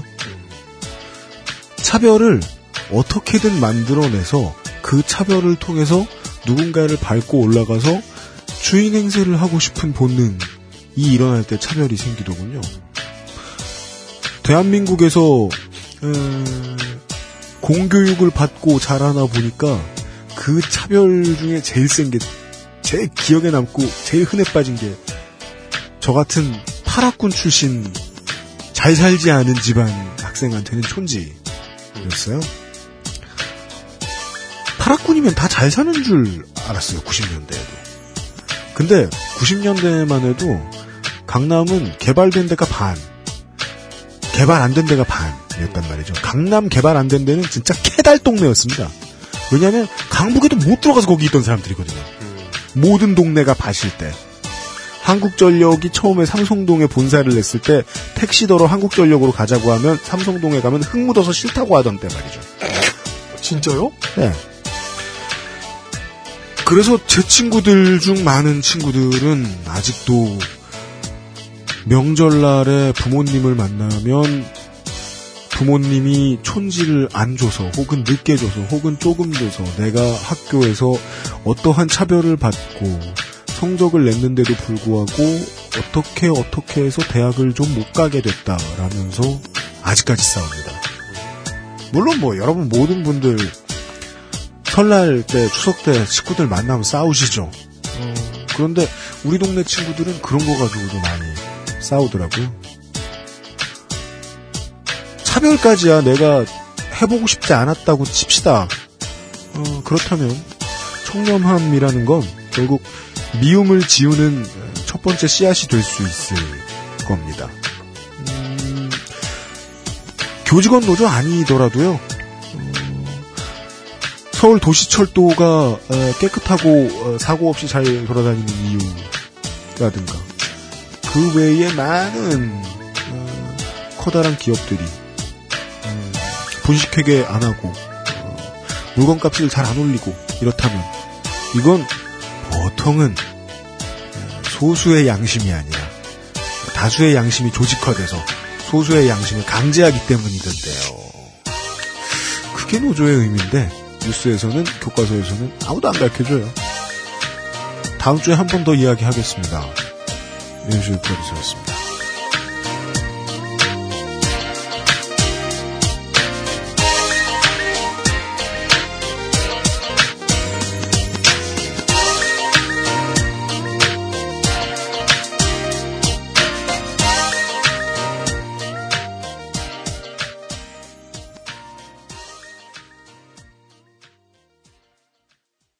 딴지 라디오입니다.